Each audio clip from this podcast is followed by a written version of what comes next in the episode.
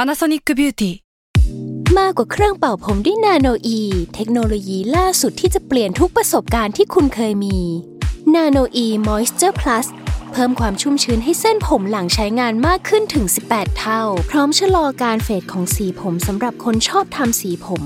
ดูแลความชุ่มชื้นทั้งเส้นผม หนังศีรษะและผิวคุณ Panasonic NA0J มีเทคโนโลยีนาโนอีที่ care only you s a l m o n PODCAST มันสดอร่อย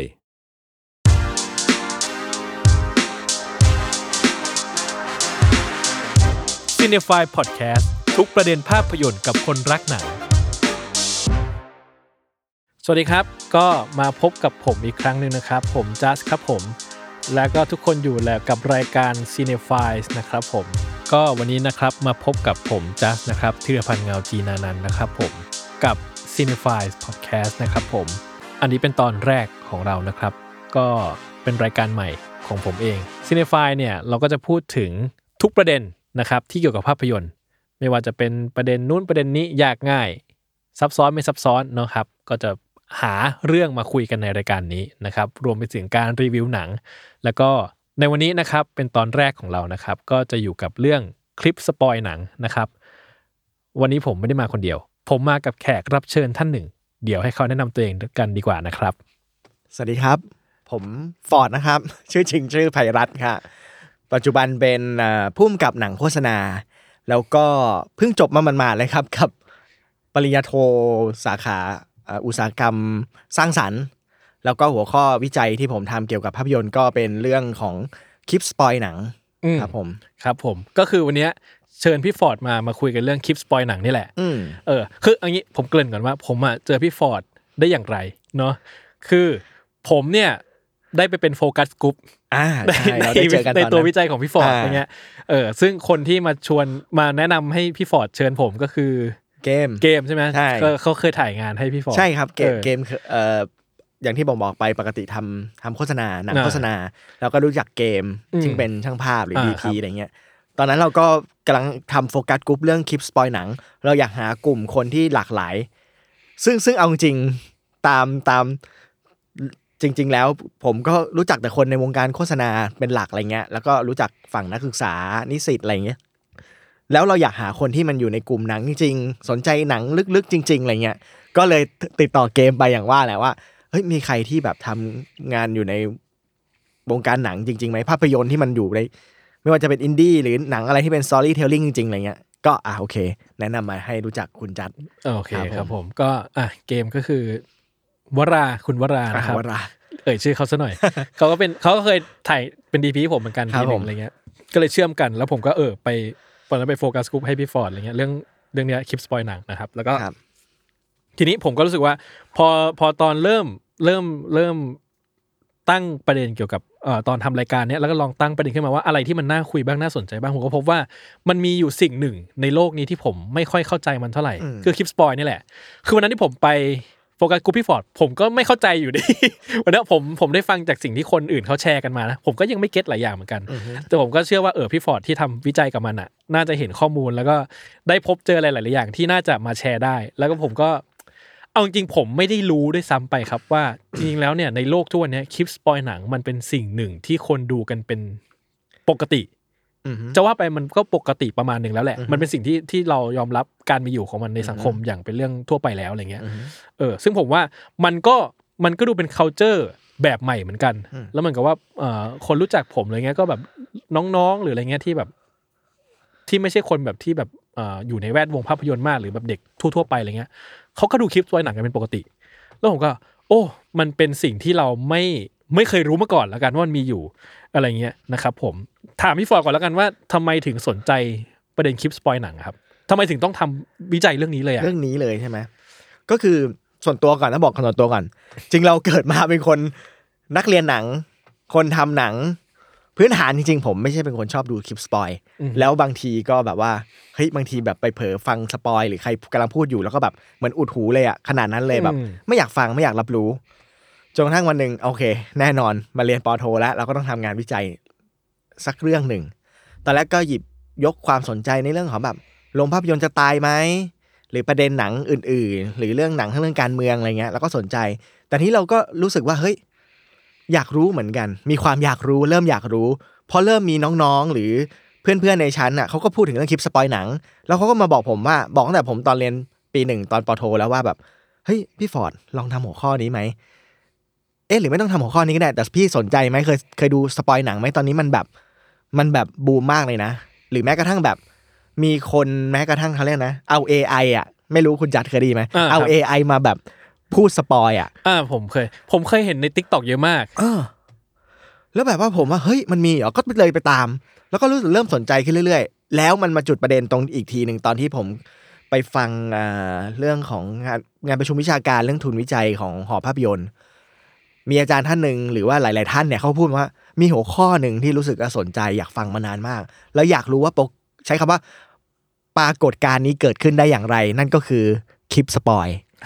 นั่นแหละมันจุดประกายผมว่าเฮ้ยหัวข้อนี้มันน่าสนใจ แล้วก็ประจวบเหมาะกับสิ่งที่เราว่า เราอยากท้าทายอย่างหนึ่งคือ อืม ท้าทายในด้านที่ว่า คนที่ไม่ชอบคลิปสปอยเลย อืม การไปทำด้านวิจัยด้านเนี้ยมันจะทำให้ตัวเราเนี่ย เติบโตหรือเปลี่ยนมุมมองไปได้อย่างไร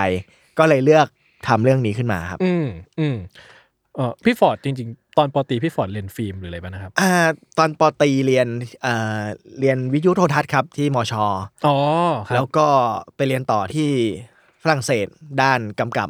อืม แต่ก็เป็นดิปโพมา อืมอืมอืม แล้วซึ่งซึ่งการที่ไปเรียนต่อที่เมืองนอกเนี่ย เพราะว่าตอนปอตรีมันอัดอั้นมาก เพราะเราอยากเรียน เราอยากเรียนภาพยนตร์แต่มันไม่มีให้เรียน ก็เลยไปเรียนต่อ อืม แล้วถามว่าทำไมต้องมาเรียนปอโทอีกทีหนึ่งก็รู้สึกว่าอยู่ในช่วงวัยที่แบบว่าเขาเรียกนะ เราอยากเข้าใจว่าการเรียนเทโอรี่หรือการที่มันแบบการเรียนเข้าไปในที่มันดีฟจริง ๆ หรือที่มันไม่ใช่ในเชิงแบบเอ่อ practical อะไรเงี้ยมันเป็นยังไง ก็เลยหันมาสนใจลองศึกษาด้านนี้ดู ก็เลยเลือกเรียนปอโทต่อครับ อ๋อโอเคครับผม ได้เอาผมถามอย่างแรกก่อนเลย ครับ เท่าที่พี่ฟอร์ดหาข้อมูลมาเนี่ยครับ ครับ ประเทศอื่นเขามีคลิปสปอยหนังกันปะครับ อ่าจริงๆแล้วเนี่ยนะจากการสำรวจเนี่ยจากการสำรวจในในกลุ่มตัวอย่างหรือการไปสัมภาษณ์เชิงลึกกับกลุ่มตัวอย่างที่เขาคุกคีกับวงการสปอยแต่ข้อมูลที่มีคือประเทศไทยจำนวนคลิป และการทำชาแนลที่เกี่ยวกับช่องสปอยเยอะที่สุด ถามว่า อืม ต่างประเทศมีไหมมี แต่มีในเชิงเป็นแบบใช้คำว่าคลิป reaction มากกว่า อ่าโอเค า โอเค อันนั้นเราก็เรียกเข้าข่ายเหมือนกันนะ อ่าโอค การที่เปิดไปดูพร้อม ๆ กัน คุณก็สปอยเนื้อหาบางอย่างไปพร้อม ๆ กันเช่นเดียวกัน อืมอืมอืม อ่า อย่างเรียกชั n นคลิปเรียกชันผมว่าผมจะเจอเป็นคอนเทนต์ฝรั่งทำบ่อย อ่ากั กับสิ่งต่างทั้งแบบ MV บ้าง ตัวอย่างหนังบ้าง อ่า อะไรบ้างอะไรเงี้ย ครับ อ่าเนี่ยพอจะนึกออกอะไรเงี้ยแต่คือผมก็จะนึกไม่ออกว่าคลิปสปอยหนังแบบอ่าผมแต่ผมก็ก็คงอย่างพี่ฟอร์ดว่าคือผมว่า ผมนึกไม่ออกว่ามันมีไหมของฝรั่ง แต่ว่าของบ้านเรามีเยอะอันเนี้ยพอพออ ม พอเข้าใจพอเห็นภาพอยู่ แล้วถ้าสมมุติว่า ที่จะบอกว่าต่างประเทศมีมีไหมแล้วเห็นได้ชัดมากกว่า เพราะอย่างถ้าผมมองแบบแบบพวกฝรั่งอะไรเงี้ยเราอาจจะ เอ๊ะ มันไม่น่ามีนะ ไม่ค่อยเห็นนะ แต่ถ้ามีจริงเนี่ยมันจะมีของญี่ปุ่น อืม อย่างญี่ปุ่นเนี่ยเขาเรียกว่าเอ่อ fast movie เขาเรียกเป็น channel เขาเรียกกันแล้วาเป็น อืม fast movie ก็คือเหมือนอารมณ์แบบค่าจำกัดความก็เหมือนแบบได้ข้อสรุปได้รู้เรื่องหนังแบบโดยเร็วอะ อืม fast movie คุณจะรู้แบบเกี่ยวกับการสปอยหนังทั้งเรื่องหนึ่ง อืม ก้อนหนึ่งในในในคลิปคลิปนั้นเลยอะไรเงี้ยครับ อืมอืมอืม ซึ่งในต่างประเทศแน่นอนอย่างญี่ปุ่นมันก็จะมีพวกกฎหมายลิขสิทธิ์ต่าง ๆ หรืออะไรเงี้ยแล้วก็การบังคับกฎหมายที่มันชัดเจนกว่าบ้านเราเนาะ อืมอืม ก็มีการโดนจับแล้วก็โดนเรียกตัวไปอะไรเงี้ยแล้วก็ถูก อืม ปิดช่องอะไรเงี้ยครับ อืม ส่วนในบ้านเรา อันนี้ก็ยังในในในในวัตถุประสงค์การวิจัยมันยังไม่ได้ไปถึงในจุดที่ว่าเอ้ยมันจะไปถึงการแก้ไขได้อย่างไร ซึ่งตรงนี้มันก็ยังเป็นปัญหาที่บ้านเรายังมีการละเมิดในการแบบ เอ่อการเอาหนังมาสปอยอะไรเงี้ย ม อยู่ มเพราะว่าตามหลักการแล้วเนี่ยการเอาหนังมาสปอยมันผิดกฎหมาย ตามหลักการ ตามหลักการเลยผิดเลย ผิโอดจ เค ริง ๆ ผิดจริง ๆ อันนี้จากการที่ไปสำรวจกับกลุ่มกลุ่มตัวอย่างที่เป็นนักกฎหมายมา อืมอืมอืม แบบกรมกลุ่มคุยกับกรมทรัพย์สินทางปัญญามา อืม ไม่ว่าอย่างไร มันก็จะเข้าข่ายแบบมาตรามาตผมผมจำไม่ได้แน่ชัดนะว่ามาตราไหน แต่มันจะแต่คุณจัดหรือคนอื่นก็น่าเคยได้ยินว่า การดัดแปลง อ่า ทำซ้ำ ดัดแปลง อะไรก็ตาม อืม นั่นนั่นแหละก็คือเข้าข่ายเลยจริง อืม ๆ แต่ยกเว้นว่าในกรณีหนึ่งว่า ถ้าสมมติทำแล้วเป็นเพื่อการศึกษาเรียนรู้เน้นไม่ แต่ อืม สุดท้ายค่าดูโดยแบบเห็นแบบชัดๆ หรือว่า ก็ก็รู้ว่ามันผิดอ่ะ โอเค อ่า โอเคได้ ทีนี้อ่ะผมผมมาผมว่าผมขอนิยาม คลิปสปอยที่ผมเข้าใจก่อนแล้วกัน อ่ะได้ ว่ามัน ครับ เป็นยังไง ผมเข้าใจว่าอัดถ้าในฟอร์แมตวิธีการเล่าของคลิปสปอยนะเขาก็จะเอาหนังมา อือฮึ แล้วเป็นภาพแบบเหมือนเลือกซีนบางซีนซีเควนต์บางซีเควนต์มา แล้วก็จะ เท่าที่เจอบ่อยๆก็จะเล่าบรรยายแบบว่า ใครทำอะไร อ่า เกิดอะไรขึ้นบ้างใน อ่า ตัวเนื้อเรื่อง ครับ อะไรเงี้ยใช่ไหมฮะซึ่งมันก็อ่ะผมจะเห็นบ่อยใน t ิ k t o k อือฮึ อาจจะจบได้ในแบบสามคลิป อือฮึ สี่คลิปจบหนังหนึ่งเรื่อง อือฮึ ซึ่งเออถ้าเกิดจะว่าไปในเวลาของดูหนังหนึ่งเรื่องกับสามสี่คลิปเนี่ยเวลามันต่างกันเยอะเหมือนกันเนาะ ม เอออะไรเงี้ยแต่ว่าอ่ะโดยรวมก็สรุปเขาสามารถสรุปเรื่องให้เรา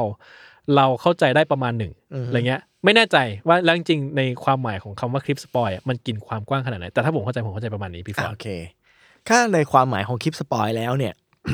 จริง ๆ ไม่ต่างจากที่คุณจัดได้พูดมา อืมครับ จริงมันคือการเลือกหนังเรื่องหนึ่งหรือเลือกซีนซีนหนึ่งมาพูด อืมฮึ แล้วพูดเนื้อหาที่มันมี แล้วอ่าไปเขาเรียกนะ เปิดเผยจุดสำคัญ ใช้คำว่ามันผมว่าน่าจะเป็นจุดตัดดีกว่า ที่ทำให้รู้สึกว่านั่นน่ะคือการสปอย ก็คือการที่ว่าคลิปคลิปนั้นเลือกเรื่องใดเรื่องหนึ่งนั้น เลือกซีนซีนใดซีนหนึ่งนั้น มาพูดสิ่งที่เป็นจุดหักมุมหรือจุดที่มันเป็นจุดไคลายแม็กซ์ อืม และทำให้เนื้อหาเนี่ย ตรงนั้นน่ะถูกเปิดเผย อืม เพราะข้ามมันมีอีกเรื่องหนึ่งที่ไปคุยกับกลุ่มตัวอย่างที่เป็นเรื่องของเอ่อคนในอุตสาหกรรม เขาก็มองว่า จริง ๆ จะมีก็ได้นะ คลิปสปอยหนังเขาไม่ว่าอะไรเลย แต่สิ่งที่หนึ่งขออย่าเปิดเผยเนื้อหาสำคัญได้ไหม อืม นั่นแหละ ผมก็เลยมองเลยสิ่งนั้นว่าคลิปสปอยหนังจุดตัดมันอยู่ตรงนั้น อ๋อ ครับผม แต่แบบนี้แต่อย่างนี้แบบนี้ถ้าเกิดว่า ถ้าเล่าให้ฟัง กึ่งเดียว อืม ไม่เปิดเผยจุดสำคัญ อ่า นับว่าเป็นคลิปสปอยหนังไหมพี่ฟอร์ด จริง ๆ ก็ยังถือว่าเป็นคลิปสปอยหนัง เช่นเดียวกัน อ่า เพราะว่าถ้าเรามองว่ามันคลิปสปอยหนังเนี่ยอืมต้องย้อนความนิดนึงว่า ถ้าเราไม่ได้มองมันเป็นคลิปคลิปสปอยที่พูดถึงว่าคลิปสปอยที่มันร้ายแรงหรืออะไรนะ ที่เขาใช้คำว่าสปอยอเลอร์อะ อ่าครับ ส ครั ป บ อยอเลอร์ที่แบบว่าเฮ้ย มันเป็นข้อมูล ผยเผยเนื้อหาสำคัญ อ่า นะ ข้อมูลทั่ว ๆ ไปที่ก็ เออ ไม่ได้กระทบกระเทือนกับอั ไม่ ต ได้ ร ก ส ระทบ มาก อัตรสมันถามเขาแล้วแต่ถ้าเรามองมันเป็นคลิปคลิปหนึ่ง คุณก็สามารถเล่ามันไปได้เรื่อยๆ แต่ถ้าสมมติเขาเรียกนะข้าไม่ได้มองว่ามันเป็นแบบเขาเรียกนะ จุดที่เผยเนื้อหาสำคัญ แต่มองมันเป็นคลิปคลิปหนึ่งที่มันเล่าเรื่องอะไรเงี้ย ถามว่ามันเป็นคลิปสปอยไหมก็เป็นคลิปสปอยเช่นเดียวกัน อืม สิ่งนี้เพราะอะไรรู้ไหมครับ เพราะว่ามันมีงานวิจัยขอขอโทษนะฮะพูดพูดลงลึกเรื่องของงานวิจัยนิ ได้ ดนึ ได้ครับงเนาะ ได้ครับ มันมีมันมีงานวิจัยที่เขาพูดถึงเรื่องทฤษฎี เอ้ยมันเป็นแนวคิดแนวคิดหนึ่งเขาเรียกว่า paratex paratex มันคืออะไร paratex มันคือเขาเรียกสารนอกตัวบท สารนอกตัวบทอะไรมันคือการขยายความสิ่งที่มีอยู่ในเนื้อหาใดเนื้อหาหนึ่ง ยกยกตัวอย่างเช่นเช่น แนวคิดเนี่ยมันมา มันมาตั้งแต่แบบช่วงทศวรรษที่แบบ 70 อะไรเงี้ย มีนักคิดคนหนึ่งด้านวรรณกรรม ชื่อเจอราร์ดเจอเน่เขาเป็นนักนักคิดเกี่ยวกับด้านวรรณกรรม เขาพูดว่า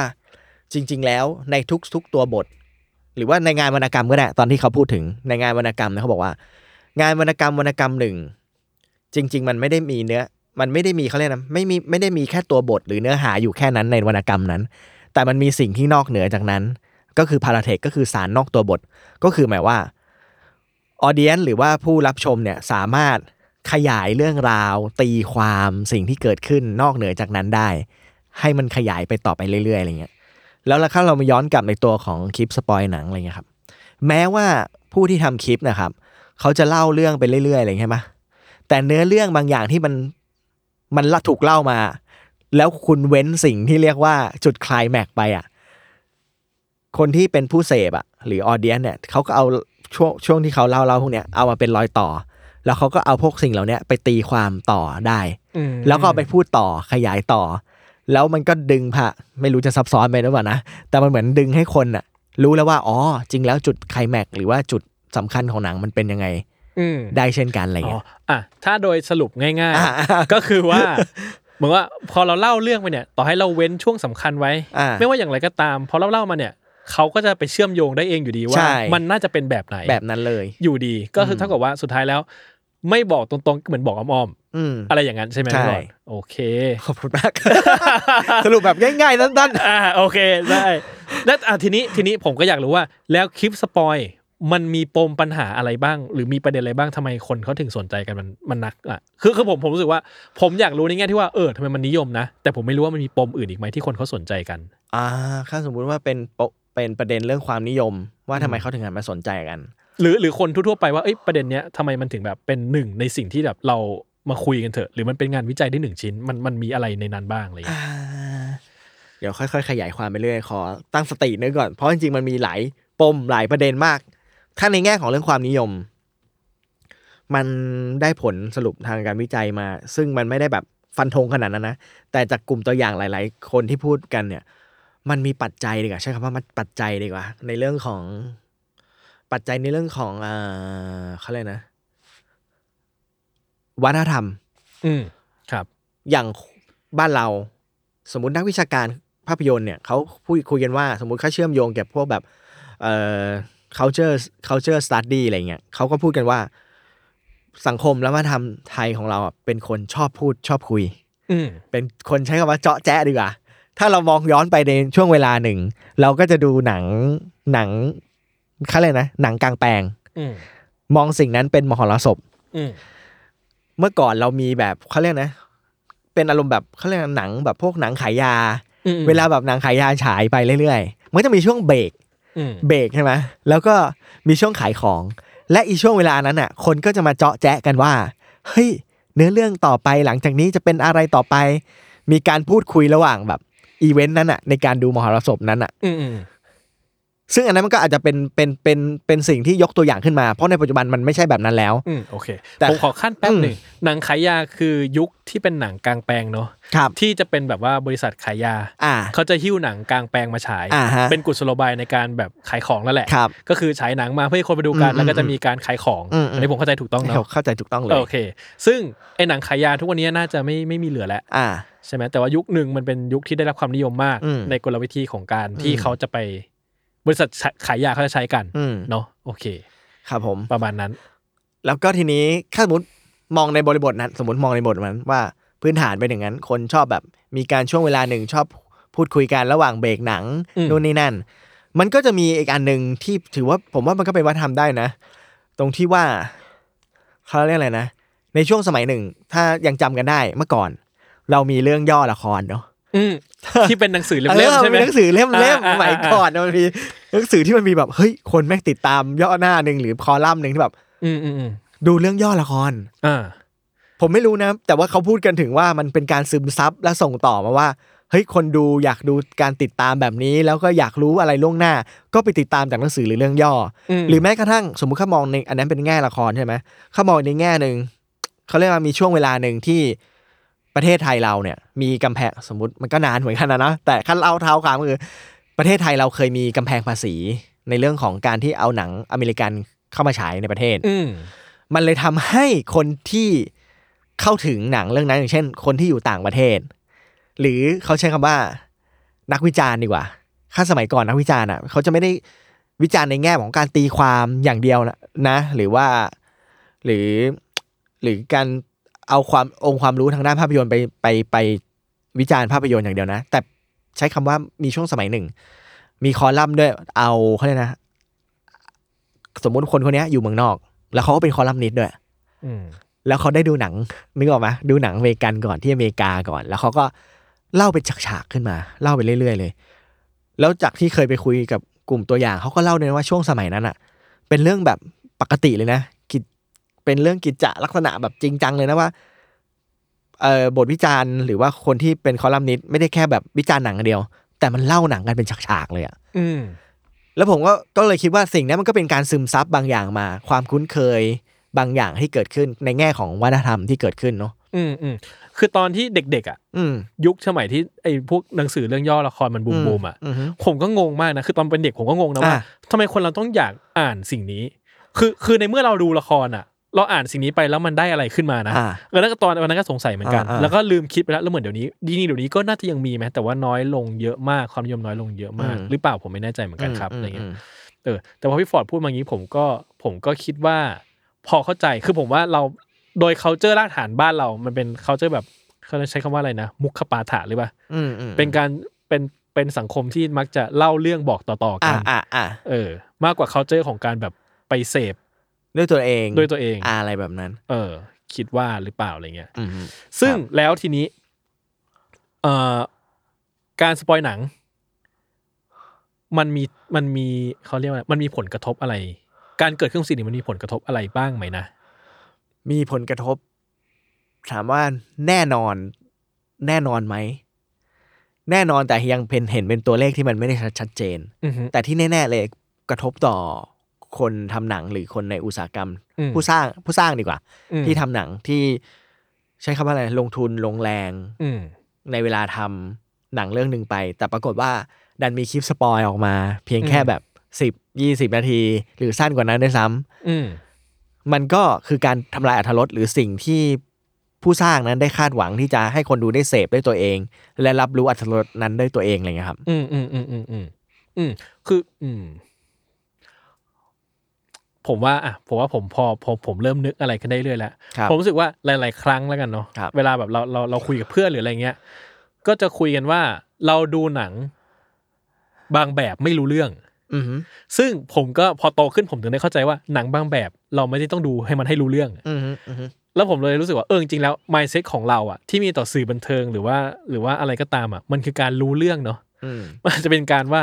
เออ เราได้รับรู้เรื่องราวมาว่าอะไร ซึ่งเมสเซจหลักของการที่จะเสพสิ่งต่างๆ มันคือการที่เรา ฉันรู้เรื่องแล้ว ฉัน อ่ะ เข้าใจเรื่องเล่าที่เกิดขึ้นแล้วเนี่ย ฉันไม่ต้องดูก็ได้ อืม เออเอ้ยรู้อยู่แล้วว่ามันจะจบยังไง อืม คือคือผมว่าอ่ะไอการแบบที่เราชอบพูด เอ้ยเดาวตอนจบได้รู้อยู่แล้วจบยังไง อืม คือเหมือนว่า มันคือโฟกัสที่ตัวเรื่องราวเป็นหลัก แต่ว่าอัตรสจริงๆอ่ะของการเล่าเรื่องอ่ะ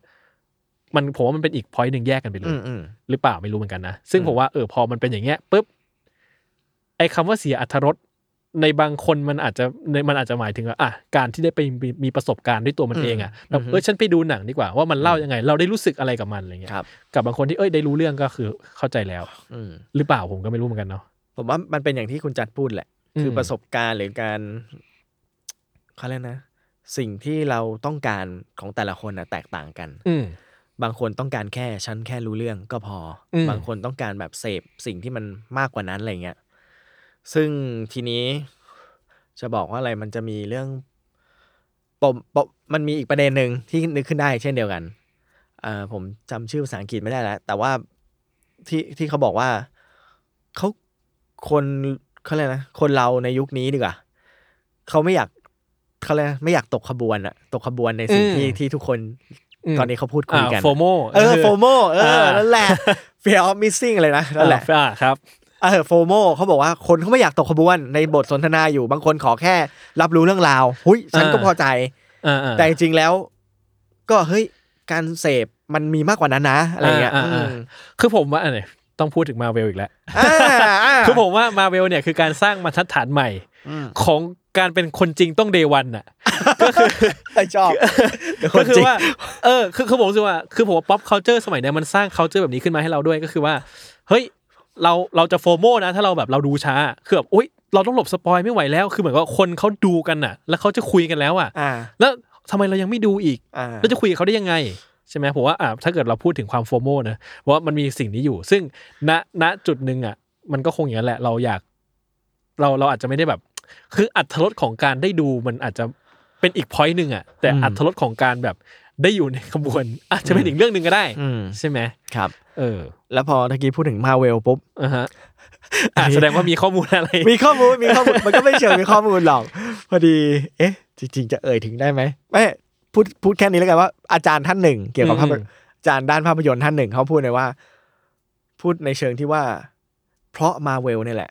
ทำให้การสปอยนั้นจึงยังมีอยู่ เขาเท้าความในเรื่องของประวัติศาสตร์ดีกว่าประวัติศาสตร์ภาพยนตร์ที่โปรดิวเซอร์ต่างๆ หรือคนในอุตสาหกรรมภาพยนตร์ฮอลลีวูดสร้างสิ่งหนึ่งที่มันเรียกที่ที่ทุกคนทุกวันนี้ก็น่าจะรู้ก็คือเขาเรียกว่า เรื่องพล็อตหักมุม อ่าครับ หรือตอนนี้เรากำลังอยู่ในยุคที่กำลังเสพสิ่งที่เรียกว่าพล็อตไดเวนอะการขับเคลื่อนด้วยพล็อต อืม พล็อตมีความสำคัญมาก ถ้าใครก็ตามที่สามารถทำให้พล็อตนั้นมันเจ๋ง หรือพล็อตนั้นมันมีใครแม็กหักมุมได้มากเท่าไหร่ก็ตาม คุณก็จะเป็นผู้ชนะ แล้วพอมันกลับไปทางด้านของแบบออเดียนเองปุ๊บ แล้วถ้ากูได้รู้สิ่งนั้นแล้วเอามาพูดก่อนเนี่ย กูก็อาจจะเป็นผู้ชนะเช่นเดียวกันอารมณ์ประมาณนั้นละ อืม เอออื อืมอืมอืมอืมเข้าใจแล้วฮะ โอเค คือมันก็ประกอบไปด้วยแบบปัจจัยหลายอย่างเนอะในการที่แบบว่า คือประสบการณ์ในการดูหนังมันมากกว่าแค่ เราไปรับรู้หรือเสพอัธรสจากมันแล้ว อ่า แต่มันประกอบด้วยมิติทางสังคมอย่างอื่นอีก เออใช่ ใช่ไหมเออ ใช่ เออเออซึ่งก็จริงนะคือเหมือนกับว่าแบบ คือบางครั้งคืออ่ะผมว่าโดยทั่วไปอ่ะเวลาเราพูดว่าเฮ้ยอย่าเพิ่งสปอยคือมันเกิดขึ้นคือตอนที่เราแบบเรายังไม่ได้ไปเสพหรืออไปรับรู้มันเลย อือฮึ เราอยาก ครับ แบบเราอยากเก็บความรู้สึกนั้นของเราไว้ ครับ คือผมว่าอ่ะผมพูดถึงตัวอย่างหนึ่งที่ผมรู้สึกว่าการสปอยหนึ่งที่ทำลายชีวิตผม ผมพูดอย่างนี้เลยนะแต่ว่าผมเคยคุยเรื่องนี้กับอาจารย์ประวิทย์แต่งอักษรทีหนึ่ง อ่าฮะ ซึ่งอาจารย์ประวิทย์ก็ไม่ค่อยเห็นด้วยเท่าไหร่ แต่ผมก็บอกว่าแต่ประสบการณ์นั้นผมมันละมันเรียกกลับคืนมา ไม่ได้ ก็คือผมถูกสปอยเรื่องไซโค ตอนที่ผมเรียน คืออ่ะผมเกรินก่อนไซโคคือหนังของหนังขึ้นหนังขึ้นหิ้งเรื่องหนึ่งของอัลเฟรดฮิชคอกนะครับหนังเป็นเป็นเจ้าพ่อหนังเขาเรียกว่าหนังซัสเพนส์นะเนาะหนังระทึกขวัญอะไรเงี้ย ทีนี้ไซโคมันจะมีพล็อตที่หักมุมเออเหมือนอย่างพี่ฟอร์ดว่าเลยพล็อตมันหักมุมสุดๆ แล้วมันก็มันก็เต็มไปด้วยความแบบความคาดไม่ถึงเต็มไปหมดอะไรเงี้ย ซึ่งณวันนั้นตอนเป็นเด็กเนี่ย ผมยังไม่เคยดูหรอก แต่ผมได้เรียนก่อน ผมก็ได้รู้ทุกอย่างหมดเลย ก่อนที่ผมจะได้ดู แล้วผมก็พบว่า ผมไม่สามารถมองไซโคด้วยสายตาของคนไร้เดียงสาได้อะเพราะเรารู้ว่ามันอะไรจะเกิดขึ้นแล้วอะไรเงี้ย ซึ่งผมคิดว่าจริงๆความคลาสสิกของไซโคมันยังอยู่ถึงปัจจุบันเนาะผมเอาไปสอนหนังสือก็ยังใช้ไซโค เด็กที่ไม่เคยดูก็ยังตื่นเต้นอยู่ ว่าเออคิดไม่ถึงเลยอะคือในเชิงแบบเชิงลึกอาจจะแบบไม่ได้ซับซ้อนมากว่าเอ้ยฮิชคอกเขาทำอะไรแล้วมันเกิดผลอะไรยุคนี้ผมว่ามันก็หลายอย่างมันก็เปลี่ยนไปแต่ว่า ความระทึกใจที่เขาได้รับรู้มันเป็นครั้งแรกอะ ครับ มันยังมีอยู่ อือฮึ แต่ผมไม่มีประสบการณ์นั้นเลยในชีวิตนี้แล้วผมรู้สึกว่าเออ ในในยุคหนึ่งการสปอยมันอาจจะแบบ มันคือแค่นั้นน่ะ คือเรื่องแบบเอ้ยอย่าพึ่ง ขอไปดูก่อน ขอรับรู้ก่อนอะไรเงี้ยเออ แต่ในยุคนี้มันอาจจะแบบว่ามิติทางสังคมมันมันขยายขึ้นเนาะ อือฮึ แล้วเหมือนว่ามันมี culture ครับ มากขึ้น pop culture มันกินชีวิตเรามากขึ้นอะไรเงี้ยก็ก็น่าจะมีผลกันเนาะ ซึ่งประเด็นนี้ผมก็เคยคุยกับอาจารย์ประวิทย์เห มือนกัน ใช่ใช่เลยเพราะว่าความไร้เดียงสาหรือตอนนั้นใช้คำอะไรกับอาจารย์ประวิทย์อ๋ออาจารย์ประวิทย์เขาใช้คำว่าเวอร์จินอะไรเงี้ย อ่าอ่า เออคุณจะแบบยังบริสุทธิ์มายังยังบริสุทธิ์อยู่ไหมอะไรเงี้ย อ่าอ่า แต่เขาก็พูดในเชิงเสริมอีกอันหนึ่งที่ผมก็น่าสนใจ แล้วก็เอามาเขียนในงานวิจัยด้วยว่าแบบจริง ๆ เรามองคำว่าเวอร์จินมันมันยังไงอะไรเงี้ยจริง ๆ ความบริสุทธิ์ของเราสามารถแบบใช้คำว่าเสียซ้ำเสียซ้ำได้เรื่อยๆ เช่นกันเหมือนกันนะเออ คือเขาพูดกับผมว่า การสปอยมันไม่ใช่เรื่องคอขาดบาดตาย เลยเขาพูดอย่างนี้ถ้าผมจำไม่ผิดนะ ผมว่าประมาณนี้ ใช่ใช่ใช่ เออแล้วผมรู้สึกว่าแต่แต่คือผมอยากสัมผัสประสบการณ์นั้นไงครับ ใช่ คือผมรู้สึกว่าเราอาจจะเสียซ้ำได้ แต่เราไม่รู้แล้วว่าครั้งแรกคืออะไร คืออะไร ใช่ อ่ะ เราแล้วเราจะรู้ได้ไงว่าเราได้เสียซ้ำหรือยังเพราะเรายังไม่รู้ว่าครั้งแรกมันคืออะไร เออเออโอเคโอเคโอเค เอออะไรเงี้ยเนาะถือว่าเป็นดีเบตของของผมที่ที่เปิดการสารพิษไว้ตอนนั้นอะไร ค เงี้ รั ย บ เออเนอะครับ ทีนี้เออแล้วปัจจุบันเนี่ย มันทำให้คนไปดูหนังน้อยลงจริงปะฮะจากข้อมูลที่พี่ฟอร์ดได้สำรวจมา จาก เพราะว่าคนคนคือผมรู้สึกว่า ถ้าเราพูดในเชิงแบบความเข้าใจกันเองว่าเอ้ยก็คนมันรู้เรื่องแล้ว เนี่ยคนมันคนมันมีสิ่งนี้หลุดออกมาใครเขาจะไปดูหนังเขาดูอันนี้เขาก็รู้เรื่องแล้วอะไรเงี้ย อ่าฮะ แต่ในความเป็นจริงแล้ว พฤติกรรมของเราที่เราดูคลิปสปอยอ่ะเราความสนุกเราเป็นแบบนั้นหรือเปล่า อ่า ก็คือถ้าถามในประเด็นที่ว่าคนไปดูหนังน้อยลงหรือเปล่า อ่าครับ ก็ต้องท้าความอีกว่า งานวิจัยนี้ไม่ได้เป็นในเชิงสถิติ อืม แต่เป็นเอ่อแต่ในเชิงที่จากสำรวจจากกลุ่มตัวอย่าง และสัมภาษณ์เชิงลึกมา ไม่ได้มีนัยสำคัญมากในการที่ทำให้คนไม่ไปดู อืม หนังในโรงภาพยนตร์ อืม เปรียบเทียบกับอ่าสมมุติว่าแน่นอนช่องสปอยหนัง ต้องการให้คนมาดูช่องของเราเยอะมากขึ้น อืม เขาก็มักจะเลือกหนังที่ค่อนข้างเป็นหนังแมสเมนสตรีมต่างๆ มา และ อืม แน่นอนมันก็มีหนังที่เราต้องพูดถึงแน่นอนตระกูลมาเวล อ่าครับ อ่าโอเค เขาบอกว่าถึงแม้ว่าการที่จะรู้เรื่องเกี่ยวกับหนังเรื่องนั้น ๆ แล้วเนี่ย ไม่ได้ทำให้เขาลดความอยากไปดูหนังเรื่องจริงเลย ในแง่ของของรายได้ที่เกิดขึ้นในแบบสมมติ 3 วันแรกอะไรเงี้ยเช่นแบบช่วงนั้น ตอนที่ผมทำงานวิจัยเขาพูดยกตัวอย่างว่าด็อกเตอร์สเตนภาค2อะไรเงี้ย อืม มันมีการสปอยก่อนหน้านั้นมาเป็นแบบเยอะมาก ม หรือภาพอะไรต่างๆ ก็หลุดมามากเยอะแยะเลยใช่ไหมเขาก็ค้นพบว่า ก็ยังมีคนเข้าไปดูหนังเรื่องนั้นน่ะ อยู่แล้วก็ยังทำรายได้ต่อเนื่องอยู่เรื่อยๆอะไรเงี้ยครับ อืม เขาก็เลยมองว่ามันไม่ได้มีนัยสำคัญขนาดแบบว่าส่งผลทำให้คนดูหนังน้อยลง อืม แต่ถ้าเราหันสมมติเขามองในแน่กลับมามองหนังแบบอุตสาหกรรมไทยดีกว่าอุตสาหกรรมไทยหนังไทยอะไรเงี้ยเอ้ย อันนี้เราต้องมองกันอีกแบบ อืมบริบทไม่เหมือน บ กัน ริบทไม่เหมือนกัน อืม มันทำให้ตัวเลขลดลง อืม การคนเข้าไปดูน้อยลง อืม สมมุติว่าสมมติข้ายกตอนนั้นที่ทำงานวิจัยเขาพูดถึงเรื่องร่างทรง อืมอืมอืม มันมี ถ้าถ้าคุณจันเคยได้ยินมันจะมีการแบบไปฉายที่เกาหลีก่อน อ่า เพราะช่วงนั้นมันเป็นแบบ คลิ ช่ ป วง หลุด โคจาวิด กเกาหลีมาก่อน เออหลุดอันนู่นนี่นั่น มันมีคนกลุ่มหนึ่งไปดู แล้วบางทีมันก็จะมีประเด็นเรื่องเอาลงเถื่อนเนาะ ม แล้วมันก็มีบางคนที่เอาประเด็นที่ว่ากูไปดูมาแล้ว แล้วก็มาสปอย อืมอืม ประเด็นพวกนั้นแหละมันทำให้คนเริ่มที่ไม่อยากไปดู เพราะมันก็เป็นเรื่องของบริบทเหมือนกันที่ต่างกันอย่างเช่นแบบโอ้ยเมืองไทยมันมีฐานแฟนคลับ สมมติหนังมาเขาเปรียบเทียบกับเวมาเวลอ่ะคนก็ยังรู้สึกแบบถึงแม้ฉันรู้เรื่อง ฉันก็อยากเสพเสพอยู่อะไรเงี้ย อ่ะคือผมก็ลองคิดง่ายๆว่า ถ้าสมมติสไปเดอร์แมนโฮมคัมมิ่ง อ่า ถูกสปอยตั้งแต่แรกวันนี้ผมพูดได้แหละว่า อ่า จะมีสไปเดอร์แมนอีกสองคนโผล่มา อ่า การสปอยนี้อาจจะยิ่งทำให้เราอยากไปดูก็ได้ อ่า เพราะเราอยากไปเห็น อ่า ว่ามันจะในฐานะแฟนคลับ อือฮึ มันจะเป็นอย่างไร อืมอืม แต่ในบริบทของอะหนังแบบอื่น อืม โหอ่ะก็คงอย่างพี่ฟอร์ดว่าว่ามันแบบคงต้องมองอีกแบบ ครับ สมมติเอ้ยเรื่องนี้เหรอถ้าเกิดอยู่ในจุดแบบเอ้ยน่าสนใจนะ อ่า เราให้ฟังสปอยเสร็จ ครับ สมมติไอคนสปอยมามันไม่ชอบ ครับ มันเล่าแล้วมันด่า สมมตินะ มันไม่สนุกอะไรเงี้ยแล้วฟังเอองั้นไม่ดูแหละ หรือเปล่า คือคนดูอาจจะไม่ยังยังไม่ได้ไปพิสูจน์ด้วยตัวเองเลย อืม เพราะว่าไดไดนามิกของคนที่จะเข้าไปดู แล้วมาคุยกันจริงๆอ่ะมันยังไม่เกิดเลย แต่มันเกิดจากจากคอนเวอร์สตาร์เตอร์บางคน แล้วมันทำให้คนเชฟความคิดหรือเปล่า มันมันเป็นอย่างนี้หรือเปล่าผมไม่แน่ใจ โอเค มันมันมีอันหนึ่งที่ในงานวิจัยที่ผมสำรวจด้วย ไม่ได้แค่ไปสำรวจแบบแต่ละช่องแต่ละช่องนะ เอ้ยเนื้อเนื้อหาอย่างเดียว ผมสำรวจสิ่งที่เรียกว่าคอมเมนต์ อืม มันมีคนคอมเมนต์ว่า อ๋อ เหมือนอารมณ์เขาพูดเหมือนแล้วว่า เออ ถ้าพี่บอกว่ามันไม่สนุก อืม ผมคิดว่าคงเดี๋ยวค่อยตามดูก็ได้ครับ มันมีคน อ่า พูดอย่างนี้ อ่าอ่า แล้วมันก็มีไม่ถึงแม้ไม่ได้เยอะมาก แต่มันก็มีประจำนวนหนึ่งเลยแหละที่พูดว่า อ่ หนังเรื่องนี้ผมยังไม่เคยยังยังไม่ได้ดูนะครับ ควรจะไปติดตามดูหรือเปล่า มันก็จะมีคนคอมเมนต์ต่อมาว่า อย่าไปดูเลย เนื้อหาก็จะมีเนื้อหาแค่ที่พี่คนนั้นเขาพี่เจ้าของช่องอ่ะเล่าให้ฟังแค่นั้น อืม ก็เลยว่าเฮ้ย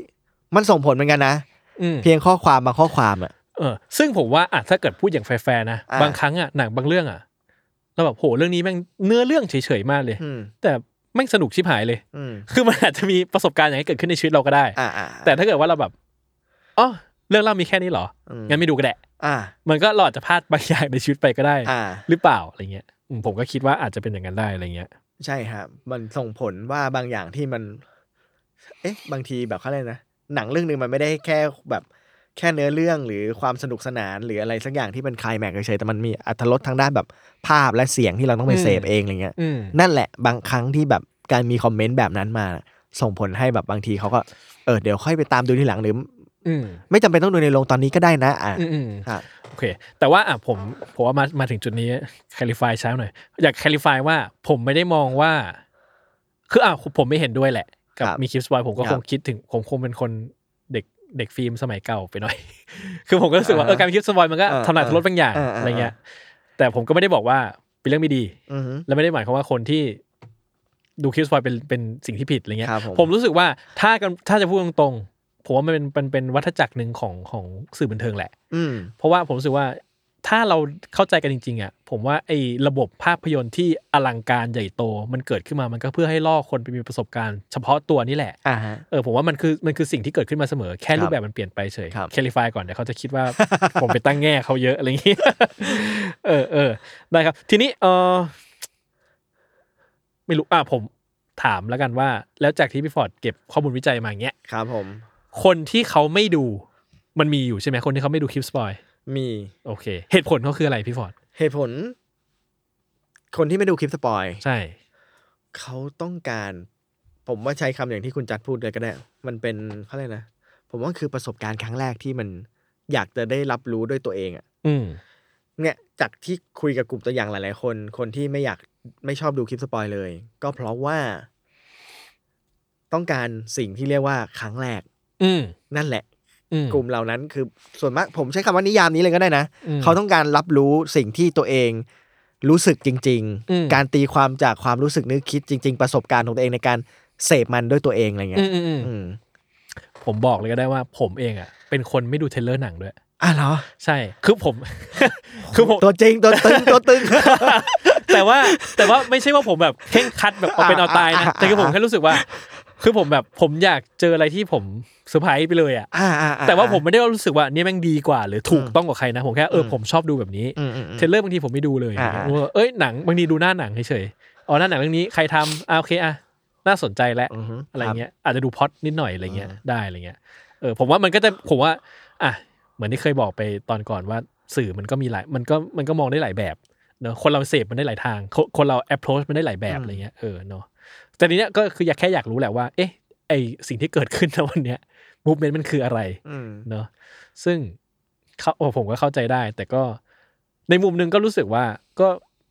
ในในมุมหนึ่งนะ ผมว่าในกระแสสังคมที่เราแบบเราเราสปอยเราระวังสปอยเออร์ตลอดเวลา ผมก็แอบรู้สึกเหมือนอาจารย์ประวิทย์ในบางครั้งเหมือนกันพี่ฟอร์ดว่า มันไม่ใช่เรื่องของขาดบาดตายอะ อ่ะ ในบางค รั้ง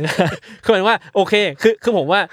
ณวันเนี้ยคือผมว่าสปอยการการสปอยมันกลายเป็นมาร์เก็ตติ้งไปแล้วเหมือนกันหมายถึงว่า รีบดูก่อนโดนสปอย อืม อะไรเงี้ยบอกว่าเฮ้ย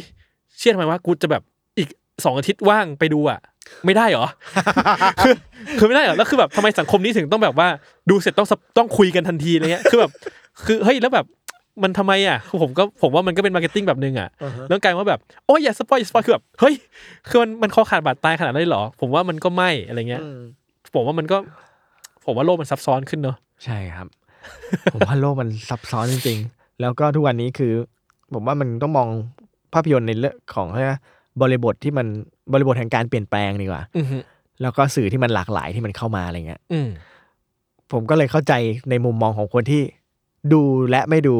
อืม อยากดูแล้วไม่ดูหรือว่าในเชิงแบบข้ามบนในเรื่องของมาร์เก็ตติ้งอุตสาหกรรมเองก็ใช้สิ่งเนี้ยมาเป็นเครื่องมือเหมือนกัน ผมก็เลยคิดมองว่าค่าถ้าผลสรุปของงานวิจัยอันหนึ่งก็คือ เขาให้มองภาพยนตร์หรือว่าคลิปสปอยเนี่ยเขาใช้คำว่าอะไรนะค่าสมมติสรุปผลเลยก็ได้ว่า ให้มองเป็นช่องช่องหนึ่งดีกว่า มองว่ามันคือช่องในสิ่งที่คุณจะเลือกเสพช่องนั้นหรือเปล่าอะไรเงี้ย อืม หรือเขาเรียกหรือไม่เสพเลยก็ได้ หรือเสพเขาเรียกเสพเป็นเรื่องปกติก็ได้อะไรเงี้ย อืม ก็อยู่ที่คนในยุคสมัยเนี้ยต้องเลือกอะว่า อืม จะยังไงอะไรเงี้อ่ายครั โอบ เคเมอคือคือผมอ่ะอ่ะจริงพี่โจทิ้งทิ้งคำถามไว้ให้ในก่อนอันนี้คือ ครับ เขาบอกว่าเขาก็จะนึกไปถึงยุคแบบยุคที่ผมบอกว่าคือการเกิดขึ้นของสิ่งใหม่ ครับ เนาะผมว่ามันก็มีทั้งบวกและลบได้เสมอ อืม แล้วก็พี่โจก็พูดถึงยุคคุยข่าว แรกๆอ่าที่คนบอกว่า เอ้ย คุยข่าวอย่างนี้ใครเขาจะแบบ คือมันลดทอนคุณค่าของข่าวหรือเปล่าอะไรเงี้ย ซึ่งผมก็พบว่ามันก็สามารถทั้งลดทอนได้ อืม และสามารถ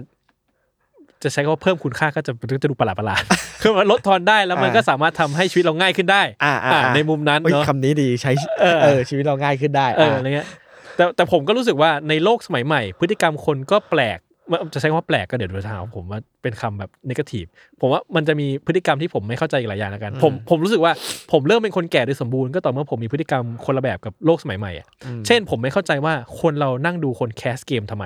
อ่ะ หมายถึงว่า เฮ้ยอันนี้ผมเคยสงสัยเหมือนกันนะ อ่าพี่ฟอร์ดได้คำตอบไหม ผมยังไม่ได้คำตอบ แต่ผม ก็ อาจจะอาจจะเพราะผมไม่ใช่เป็นคนชอบ อ่า เล่นเกมมาก แต่ผม อ่า แค่สงสัยว่าเอ้ยทำไมมึงเป็นเล่นเองวะ ใช่ ขอขอโทษนะครับ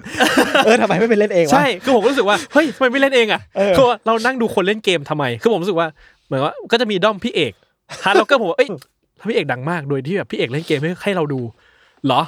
แล้วเราไม่รู้พี่เอกเป็นใครด้วย แต่ว่าพี่เอกเล่นเกมแล้วเราเราเรารักเขามากเลยนะแบบว่า ผมไม่เข้าใจสิ่งเนี้ย คือผมไม่ได้บอกว่าผิดนะ อ่าอ่า ย้ำอีกครั้งหนึ่ง อ่า ผมว่า คือผมไม่มีหน้าหน้าที่ตัดสินถูกผิด แต่ผมไม่เข้าใจเลย อ่า แล้ อ่า วผมก็ เออ กูเป็นคนแก่แหละ หมายถึงว่า คือเราไม่เข้าใจพฤติกรรมในการดูสื่อ อืม บางแบบ อย่างเช่นแบบเออคนผมว่าคนรุ่นผม อยากเล่นเกมอ่ะ ก็คือกูอยากเล่นเกม อืม ไปเล่นเคาน์เตอร์กับเพื่อนสมมติ อื แต่ไม่ได้ว่าเอออยากดูคนนี้เล่นเกมว่ะ อื คือผมว่ามันมันก็เคยมีคนอธิบายให้ฟัง ซึ่งผมก็ไม่เก็ตว่าทำไมเราถึงต้องดูกันที่คนอยากเล่นเกมอะไรเงี้ยผมว่ามันมันผมว่ามัน เป็นโลกอีกแบบหนึ่งดีอะไรเงี้ย อ่า เออ เออผมใช้คำว่าเป็นโรคอีกเอ้ยใช้แบบที่คุณจันพูดก็ได้เป็นโรคอีกแบบหนึ่ง เออใช่ ที่ที่จริงๆผมว่าเป็นคนแบบดูหนังอย่างอย่างก่อนที่ทำงานวิจัยเงี้ยคือก็ไม่ดูสปอยแล้วก็เกลียดด้วยซ้ำอะไรเงี้ย อืม ก็น่าจะแบบเป็นคนแบบรักหนังเหมือนคุณจัดเหมือนกันแบบว่า อืม แต่ตอนนี้พยายามเข้าใจโลกอีกโลกหนึ่งมันอาจจะมีอีกโลกหนึ่งอยู่ก็ได้ อืม อะไรอย่างเงี้ย ตอนที่พี่ฟอร์ดไม่ดูอ่ะพี่ฟอร์ดรู้ทำไมถึงคือแอตติจูดพี่ฟอร์ดคิดยังไงกับมัน เอ่อกะการไม่เลือกไม่ดูสปอยใช่ไหม ใช่ เพอเราอยากรับรู้เช่นเดียวกันแหละ อ๋อ อยากรับรู้ประสบการณ์ครั้งแรกของมัน อืม แล้วก็ตอนนั้นมองเลยว่า การเสพภาพยนตร์อ่ะ มันไม่ใช่แค่รู้เรื่องราวสำหรับผมด้วยนะ อือืม ไม่ได้แก่การรู้เรื่องราว มันมี อืม หลาย ๆ อย่างเอสเตติกหลาย ๆ อย่างที่มันเกิดขึ้นในหนังอ่ะ อืม ไม่รู้ว่าเพราะเราเป็นนักเรียนหนังหรือโตมากับหนังหรือเปล่านะ อืม ก็เลยทำให้เราเป็นคนแบบนั้นอะไรเงี้ย อืม ครับ ซึ่งพอเราพูดอย่างนี้กันมันดูแบบดูเราเบียวหนังเหมือนกันนะ คือแบบว่าภาพยนตร์นั้นมันต้องดูอย่างนี้สิเพื่ออรรถรสอะไรเงี้ย แต่แต่ผมก็รู้สึกว่า มันเป็นเรื่องจริงอ่ะ อ่ะก็ใช่ เออ แต่อ่ะทีนี้อ่ะคนที่เขาดูอ่ะทำไมเขาถึงเลือกดูจากข้อมูลที่พี่พอเจอมา มีเมื่อกี้พูดถึงเรื่องมิติทางด้านวัฒนธรรม อืม ค่าขยายอันอื่น แต่พูดสั้นๆ ก็จะมีในเรื่องของเอ่อมิติทางด้านเวลา อืม เรื่องเวลาในปัจจุบันดีกว่า ส่งเสริมส่งผลผลักดันให้คนเริ่มแบบมีเวลาน้อยลง เพราะว่าคอนเทนต์มีให้เสพ เยอะขึ้น มากมากมายเยอะขึ้น อืม การไปดูหนังในโรงเป็นเรื่องที่ต้องตัดสินใจสูง อืม การที่มีอะไรที่ช่วยล่นระยะเวลาให้พวกเขา เขาก็เลือกที่จะเข้าไปเสพ เออผมอ่ะรู้สึกแบบนี้กับชีวิตทั่วนี้ อ่า แต่ผมไม่เคยคิดว่ามันสัมพันธ์กัน อ่าอ่า อ่ะ อ่า คือผมรู้สึกว่าเดี๋ยวเนี้ยจะไปดูหนังทีนึงอ่ะแต่มันแบบผมว่าชีวิตในเอาถ้าพูดตรงชีวิตในกรุงเทพชีวิตในสังคมไทยอ่ะมันทำให้เราเหนื่อย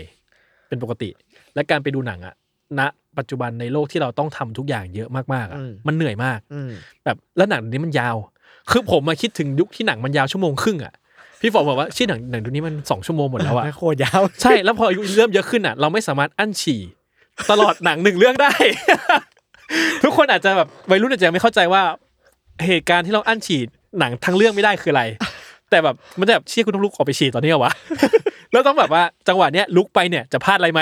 ต้องนั่งดูเชิงก่อนอ่ะไม่น่าพลาดลุกไปฉี่ได้อะไรเงี้ยเออ by the way ผมรู้สึกว่าจริงในมุมหนึ่งเออถ้าพูดอย่างนี้ยผมผมผมว่าผมเข้าใจแล้วว่าทำไมเพราะมันเหนื่อย อ่า ชีวิตมันเหนื่อยแล้วเวลา ผมไม่แน่ใจเรื่องราคาเป็นปัจจัยด้วยไหม ด้วยฮะ อันนี้จะพูดถึงอีกเรื่องหนึ่ง มันคืออ ม มิติทางด้าน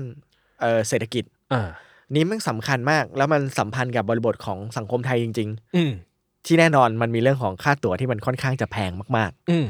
ถ้าเราเทียบกับค่าของชีพเนาะ ๆ ใช่ถ้ามัน อื เรา ม เทียบกันอย่างนั้น มิติด้านนี้เลยส่งผลจริง ๆ และเป็นปัจจัยหนึ่งทำให้คนเลือกไม่ไปดูหนังในโรงและเสพอย่างอื่นแทน ซึ่งผมยอมรับว่า ผมเป็นเหมือน กัน บางเรื่องแบบอืมเรื่องนี้เหรอ เดี๋ยวรอ คิด เดี๋ยว คิด รอ มันต้อง เดี๋ยวรอ คิดแล้วเดี๋ยวเนี้ยตอน นี้ต้องคิด ใช่ใช่เดี๋ยวรอก็ได้เนาะขนาดเรารู้สึกว่าเราเป็นชนชั้นกลางประมาณหนึ่งเราจะแบบอืมเรื่องนี้เดี๋ยวรอก็ได้ เพราะเออพอเรามีปัจจัยเรื่องเวลา อืม เรื่องราคาเนาะ อืม มันก็กลายแบบมันหลายปัจจัย ใช่ครับ ใช่ไหมฮะ เออก็จริง ซึ่งผมว่าสิ่งที่น่าน่าตื่นเต้นก็คือว่าเมื่อ เมื่อเมื่อวันไหนเมื่อวันก่อน 28ป่ะ 28 กรณีนั้นใช่ไหมผ ใช่ มได้ฟังก่อนกัน อ่าใช่ไหมผมว่ามันก็เป็นภาพสะท้อนว่าจริง ๆ แล้วคนไม่ได้ไม่ได้เบื่อการไปลงหนังนะแต่แต่อันนี้ผมว่าพูดยากผมว่ามันอาจจะเป็นมิติเรื่องความคุ้มค่าด้วยหรือเปล่าไม่รู้แบบว่าเฮ้ยเชี่ยเหมือนกับเราเจอของเซลล์อ่ะเฮ้ยปกติราคาขายพันหนึ่งลดเหลือห้าร้อยเว้ยเฮ้ยคุ้มอะไรเงี้ย ไปดูซะ เออใช่ผมว่าเออยี่แปดบาทขำๆไปดูกันได้อะไรเงี้ย แต่ก็ทำผมว่ามันก็รู้สึกว่าถ้าเราตัดปัจจัยเรื่องเวลาลดปัจจัยเรื่องเรื่องเรื่องเรื่องราคาออกไป อ่าฮะ แล้วเหลือปัจจัยเรื่องเวลา อือฮึ คนมันก็ยังจะแบบยินดีจะไปดู ยิน เนาะ ดี เออ ครับ ก็ก็ก็อาจจะเป็นปัจจัยหนึ่งแต่มันต้องผมว่ามันก็ต้องดูกันหลายหลายองค์ประกอบมัน ครั ส บ รุปไม่ได้ ใช่ไหมฮะ อะไรแบบนั้น ครับ อืมทีนี้ ผมว่าคำถามหนึ่งที่น่าจะน่าสนใจก็คือว่า การที่คนดูคลิปสปอยเนี่ย แล้วอ่ะแต่พอถ้าเกิดในบริบทไทยเนาะเอาบริบทไทยแล้วกันเพราะเราคุยว่าคนไปดูหนังน้อยลง ครับ ผลกระทบของสิ่งเนี้ย พี่ฟอร์ดคิดว่ามันมีอะไรบ้างอะที่คนไปดูหนังในโรงร้อยน้อยลง นอกจากรายรับของคนทำหนังที่มันน้อยลงแล้ว อือฮึ อ่ะผมก่อนก็ได้ อ่ะ ผมรู้สึกว่า โอเคครับ ผมถ้าในมุมผมรู้สึกว่า เมื่อคนไปดูหนังน้อยลง เป็นเรื่องปกติ ผมเองจะตั้งข้อสันนิษฐานว่า ในอนาคตคุณภาพของหนังมันจะลดลงไปด้วย อื ในมุมที่ว่าคนไม่ได้แคร์ความเป็นภาพยนตร์เท่าไหร่ อือฮึอือฮึ อันนี้คิดเองนะ อืม ไม่รู้ว่าแบบ อืม จริงไหมบอกว่า อืม เอ้ยเราไม่เราเราอาจจะคือสุดท้ายเราเหมือนกับคนโฟกัสที่พล็อต อือฮึ คนโฟกัสที่ตัวเรื่อง อือฮึ จนคนไม่ได้โฟกัสมิติอื่น อือฮึ แล้วมันกลายเป็นว่าคือภาพยนตร์มันเป็นสื่อเหรอครับหมายว่าการผลิตมันราคาแพงอะ่ะ อืม แล้วผมคิดว่าในอนาคตมันอาจจะเกิดเหตุการณ์ที่เออคนมันไม่ได้ดูหนัง ผมไม่รู้หรอกในทุนเอ้ยคนมันไม่ดูหนังขนาดนั้นแล้ว คนไม่ดูหนังแบบนี้แล้วทำหนังแบบนี้พอคนมันดู อืม คนมันเข้าถึงได้ อืม แล้วหัวคุณภาพของหนังมันจะถูกเชฟ ด้วยพฤติกรรมของการที่คนไม่ได้ดูหนังในโรงหรือเปล่า อืม ผมไม่มั่นใจมีสิ่งนี้ที่ที่อยู่ในวิจัยของพี่ฟอร์ดไหม ถ้าสิ่งนี้โดยตรงผลวิจัยไม่ไม่ได้มีสิ่งสิ่งสิ่งนี้ เพราะว่าการดู มัน คลิป ไกล สปอยเออใช่มัน อืม มันยังไกลไกลไกลตัว ไกลประเด็นไป กับ เยอะ เออไกลประเด็น แล้วก็อุตสาหกรรมยังไม่ได้เขาเรียกนะมันไม่ได้ไม่ได้รับผลกระทบที่มันรุนแรงมากจนส่งผลให้คุณภาพคุณภาพบางอย่างของหนังลดลงอะไรอย่าง อื เงี้ย มครับ แต่ผมว่าสิ่งนี้อาจจะส่งผลในแง่ของพฤติกรรมดีกว่าพฤติกรรมในแง่การเสพเรื่อยๆ หรือส่งผลให้เขา หนีห่างจากสิ่งที่การที่เรียกว่าการไปเข้าโรงภาพยนตร์ แต่ค่าอีกปัจจัยหนึงก็คงหนีห่างจากการที่แม้ไม่แม้กระทั่งเสพคอนเทนต์ผ่านสตรีมมิ่งด้วยซ้ อื ำผมว่านะ อืม แค่ต้องการดูสิ่งที่เข้าใจรวบรัดจบ อืม ถึงแม้ว่าสิเขาอาจจะมองว่าเฮ้ยดูหนังต้องจ่าย โอ้บ้านกูก็มีสตรีมมิ่ง อืม บางทีเขาก็อาจจะส่งผลในอนาคตต่อไปด้วยว่าแม้กระทั่งสตรีมมิ่งก็ไม่ดูเช่นเดียวกัน อืม เออ โอเค มันอาจจะซึ่งมันยังไม่มีข้อสรุปเนาะ อ่มั มัน น ยังอันนี้ยังไปยัง มันสรุปไม่ได้ งานวิจัยยังไม่ได้สรุปขนาด อ่า นั้ มัน น สรุปไม่ได้ผม ใช่ครับ ผมผมคิดว่า คนมันก็หลากหลาย อือฮึ พฤติกรรมหลากหลายมันยาก ครับ ที่จะสรุป แต่ ครับ ก็มีแนวโน้มว่ามันอาจจะทำให้คนถอยห่างอ่ะทั้งนี้ถอยห่างจากการดูดูสื่อในรูปแบบที่มันควรจะเป็น อ่ะ มากขึ้น ก็ ครับ เราไปดูทางลัดเอา อืม เนาะโอเค ทีนี้เอ่ออะไรแล้วกันครับ ที่คิดว่าทำให้วงการเนี้ยมันเติบมันมันเติบโตขึ้นเรื่อยๆ เติบโตขึ้นเรื่อย เอ่ออะไรทำให้วงการนี้มันเติบโตขึ้นเรื่อยๆพี่บอกคือผมว่าเรารู้แล้วแหละว่าวงการภาพยนตร์ไทยมันกำลังหดลงเรื่อย ๆ อือฮึ ๆในขณะที่วงการสปอยหนัง มันเติบโต เติบ ขึ้น โต เรื่อย ขึ้นเรื่อย ๆอ่ะพี่ฟอยคิดว่าอะไรคือปัจจัยสำคัญของของสิ่งนี้บ้างที่ทำให้เออ มันถึงเป็นมันมันถึงกลายเป็นสื่อใหม่ที่มันกลายเป็นเรากลายเป็นช่องขึ้นไปเลยอ่ะ ๆเอ่อพูดแบบเป็นกลาง อืม ถึงแม้ว่าในในในในส่วนตัวจะมีไบแอดนิดนึงเพราะส่วนตัวไม่ได้ชอบการสปอยหนัง อืม แต่หลังจากการทำวิจัยปุ๊บก็ก็เปิดโลกมากขึ้น และมองมันเริ่มเป็นกลางมากขึ้น สิ่งที่มันเติบโตขึ้นเรื่อยๆ เอ้ยทำไมวงการนี้ถึงเติบโตขึ้นเรื่อยๆ ผมว่าน่าจะมีอยู่ 2 ประเด็น เป็นเลยหลักๆ แน่นอนคนทำ YouTube พอมันมียอดวิวมากขึ้น รายได้ก็จะเข้ามามากขึ้น อันนี้กันพูดกันแบบพื้นฐานพื้นๆเลย และการที่เอาเรื่องที่มันเป็นพื้นฐานที่คนสนใจอย่างเช่นพวกสมมติค่าสังเกตเมื่อก่อนด้วยดีกว่าเท้าความว่า มันจะมีอย่างแคสเกมจริงมันก็เป็นการสปอยเช่นเดียวกันนะ อืม แคสเกมก็สปอย อืม หรือบางช่วงก่อนที่จะมีคลิปสปอยหนัง มันมีคนที่เอาแบบเขาเรียกนะสปอยวรรณกรรมดีกว่า อืม แล้วในต่างประเทศอ่ะมันมีงานสปการสปอยวรรณกรรมเหมือนกันนะ อืม ก็คือหนังสือ อืม เอาเรื่องใกล้ตัวเสพหนังเสพสื่อเสพหนังสือเงี้ยมาเล่าให้ฟังเป็นคอนเทนต์ที่มันยอดนิยม แล้วพอตอนนี้มันกลายเป็นเรื่องหนังที่มันใกล้ตัวมากขึ้น มันก็เลยได้รับความนิยมมากขึ้นขึ้นเรื่อยๆ แล้วก็อีกอีกประเด็นหนึ่งอันนี้ซึ่งอยู่ในงานวิจัยเลยเขาเขามองว่ามันเป็นคอมมูนิตี้ดีกว่า อืม ช่องนั้นอะชแนลนั้นคือคอมมูนิตี้คอมมูนิตี้ที่ทำให้คนเนี่ย ได้แสดงความคิดเห็นหรือเป็นชุมชนที่คุยในเรื่องที่ตัวเองชอบแบบเดียวกันอะไรเงี้ยมันเลยส่งเสริมกลุ่มพวกเนี้ยให้เหนียวแน่นแล้วก็เติบโตขึ้นเรื่อยๆ ครับ อืมเหมือนกับว่าแต่ละช่องก็จะมีด้อมแฟนคลับตัว อ่า เอง มีด้อมเอาจริงมีด้อม อ่ามี มีด้อม อ่าเหมือนกับเอ้ยถูกใจสไตล์พี่คนนี้จังเลย ถูกต้องครับ ใช่ไหมคือเหมือนว่า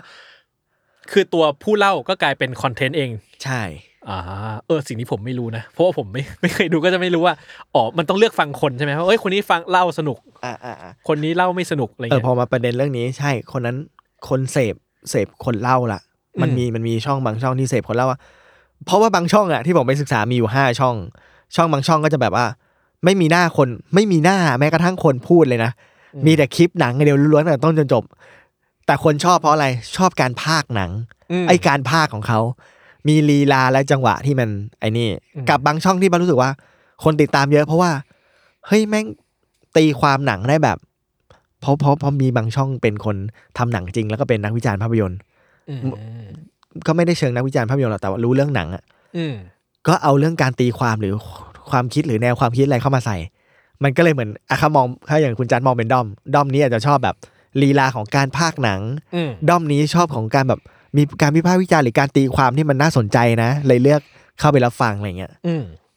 อืม ประมาณนั้น อืมน่าสนใจนะครับ ผมว่าพอเนี่ยพอพูดถึงว่าถูกใจลีลาการภาคอ่ะมันก็นึกถึงยุคหนังกลางแปลงเนาะ อ่าใช่ ยุคแบบ ก็ ที่เรา ด้ แบ ว บ ย เราดูเพื่อความสนุกของเราอ่ะ เออ คือสุดท้ายแล้วแบบก็สนก็เสพความบันเทิงอ่ะ เออคือ คือถ้ามองในมิตินี้ผมมันก็มันก็ไม่ได้ผิดอะไรเลย อ่าอ่าเขามอง เพราะว่า แบบ เออ นั้น เพราะแบบว่าสุดท้ายแล้วลากเรามันก็เป็นอย่างนั้นมา อืม แต่ไหนแต่ไร ใช่ค อะ บ ไรเงี้ยเนาะคือยุคหนังกลางแปลงจะเป็นยุคที่เหมือนกับหลายๆครั้งโหมันคืออ่ะว่าไปคือยุคไม่มีบทบางครั้งเนาะภาคนอกบทอะไรเงี้ย ซึ่งรวมไปถึงหนังภาคไทยที่เราจะชอบแบบสนุก กันอะก็คือภาคนอกบทอะไรเงี้ยเอออะไรเงี้ยผมว่าเออมันมันอาจจะมีความบันเทิงบางอย่างในการแบบเชี่ยท่านดูหนังไทยต้องดูทีมภาคนี้ว่า อ่าอ่าา อะไรเงี้ยเออมันอาจจะเป็นแบบ อืม สิ่งนั้นเลยคือมัน ครับ อัธรสบางอย่าง อืม ที่เราแบบเราได้รับจากการแบบจากการเสพสื่อเนาะ อืมฮึ เออ ครับ เออน่าสนใจ มีอะไรไหมครับที่ ที่รู้สึกที่ตอนแรกคิดอีกอย่าง แล้วพอไปทำวิจัยแล้วเจอว่ามันเป็นอีกอย่างเลย ก็ ตอนแรกที่ก่อนไปทำอันนี้เราเป็นตัวตนเราล้วนๆเลยก่อนทำอ่ะ อืม มีแค่สมมุติฐาน แล้วก็อ๋อตอนแรกที่ผมเริ่มงานวิจัย ผมมองมองว่าคลิปสปหัวข้อผมจะเป็นในเชิงแบบว่า คลิปสปอยหนังไปลดคุณค่ากับตัวหนังหรือเปล่า อ่า เนี่ย ก็เป็นคำถามแบบเบสิกของพวกเราเนอะที่เรา เออ แบ แบบ บ คิดกันง่ายๆก่อน เออใช่ก็แล้วอาจารย์ที่ปรึกษาเขาบอกว่า คุณค่ามันอยู่ที่แล้วแต่คนจะให้อะไรเงี้ย ะ การในฐานะนักวิจัยเราต้องมองทุกอย่างอย่างเป็นกลางเนาะ อืม เราก็ควรไปว่าเฮ้ยเราไม่ควรจะไปตีความเองว่ามันลดทอนคุณค่านี่ เพราะว่าสุดท้ายแล้ว ถ้าเราเราคนเรามันจะมีอคติอยู่ในตัว พอเราไปทำในเรื่องคุณค่า เราก็ อื จะ ม มองหนังในเชิงแบบเฮ้ยแม่งลดทอนคุณค่าว่ะ อ่า แต่พอหลั เรา ง จะ จาก เบียวหนัง ถูก แต่พอพอเราไปทำงานวิจัยจริงๆเราค้นพบว่า โห ผมผมมองเป็นแบบเป็นกลางเยอะขึ้นเลย มองสิ่งที่เรียกสิ่งเหล่านี้มันคือความหลากหลายของสื่อมากขึ้น อืม แล้วกลายเป็นว่าผมมองในฐานะแบบว่า พวกคนที่ทำอ่ะหรือช่องต่างๆที่ทำอ่ะแม่งคือคอมมูนิตี้แต่ละแต่ละอะไรยกแต่ละช่องแต่ละช่องมีคอมมูนิตี้ของตัวเอง มี อืม ด้อมเป็นของตัวเองได้ครับพูด อืม ภาษาง่ายๆแล้วก็เขาเรียกอะไรนะถ้าในเชิงแบบเรื่องของแฟนสต u ด y หรือว่าชุมชนแบบที่เป็นแบบการศึกษาเรื่องแฟนอ่ะ อืม เขามีเขามีความเหนียวแน่นบางอย่าง ไม่ไม่ใช่แค่คอมมูนิตี้นะ ก็คือพอแต่ละช่องมันมีด้อมเป็นของตัวเอง หรือเป็นมีคอมมูนิตี้เป็นของตัวเองอะ่ะมันจะมีกลุ่มแฟนของช่องช่องนั้นๆ เนี่ย เข้ามาเข้ามาแบบเสพหรือว่าสนับสนุนขึ้นเรื่อยๆอะเพราะว่าช่องเหล่าเนี้ยมันตอบสนองอย่างหนึ่งคือ ได้พูดในสิ่งที่ตัวเองรัก ในสิ่งที่ตัวเองชอบ พูดภาษาเดียวกันดีกว่าใช้คำนั้น หรือมันมีสิ่งหนึ่งที่มันน่าสนใจมาก คนชอบใช้คอมมูนิตี้หรือว่าช่องทางเหล่านั้นในการแสดงตัวตนอ่ะ อืม มันจะมีเรื่องของการแสดงตัวตนด้วยนะ อืม เช่นแบบว่า เออผมเป็นคนเอ้ยผมเป็นนักเรียนหนังครับ อะไรเงี้ยมีด้วยนะ อืม มีพวกแบบแสดงตัวตนว่า เอ่ยก่อนว่าฉันเป็นนักเรียนหนัง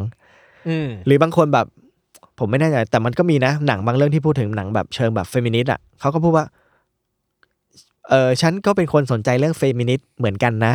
อืม ปรากฏว่ามันมีอะไรบางอย่างที่ทำให้เขาได้แสดงตัวตนและพูดในสิ่งที่เขาอยากจะพูดอะไรเงี้ย อืม ประมาณนั้น อืม แล้ว อืม ทิ้งทายนิดหน่อย ก็แค่ว่า พอสุดท้ายแล้วเนี่ย ผมก็รู้สึกว่า เฮ้ย ในฐานะที่เราแบบตอนแรกมีอคติอ่ะผมรู้สึกว่า ช่องเหล่านั้นมันก็มีคุณค่าในตัวเองของมัน แล้วก็มีคุณค่าต่อกลุ่มแฟน อืม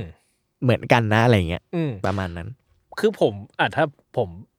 ฟังง่ายๆ ผมก็คิดว่าในมิติของสิ่งเหล่านี้มันจะพ้นไปจากเรื่องเราเราพูดถึงตัวหนังอย่างเดียวแหละ อืม มันไปสัมพันธ์กับสังคมเยอะ อ่า และในมิติอื่น คบ ๆ รวมไปถึงพฤติกรรมการเสพสื่อในแบบที่เขาไม่จำเป็นต้องเสพหนังแบบพวกเรา อ่ะ คือคือไม่ได้บอกพวกเราดีกว่าเลยเลยนะ ครับ แต่ว่าคือเราอาจจะมีรสนิยมหรือมีมีเขาเรียกว่ามี preference อืม มีความแบบความความชื่นชอบแบบหนึ่ง แต่เขาก็อาจจะมีวิธีการอีกแบบหนึ่งอะไรเลย อือฮึ แล้วซึ่งผมว่าจากคราวที่ไปพี่ฟอร์ดคือมีเดียมเนี้ยมันช่วยทำให้ให้เขาหรือกลุ่มคนที่ที่มีความชอบคล้ายๆกัน อืม มันก็ก็มีมีพื้นที่ขึ้นมา อืมอืม เออจะว่าอย่างนั้นก็น่าจะได้อะไรอย่างเงี้ยเนาะ ครับ ซึ่งก็ผมว่าเราก็ เออมันก็เข้าใจมากขึ้นนะ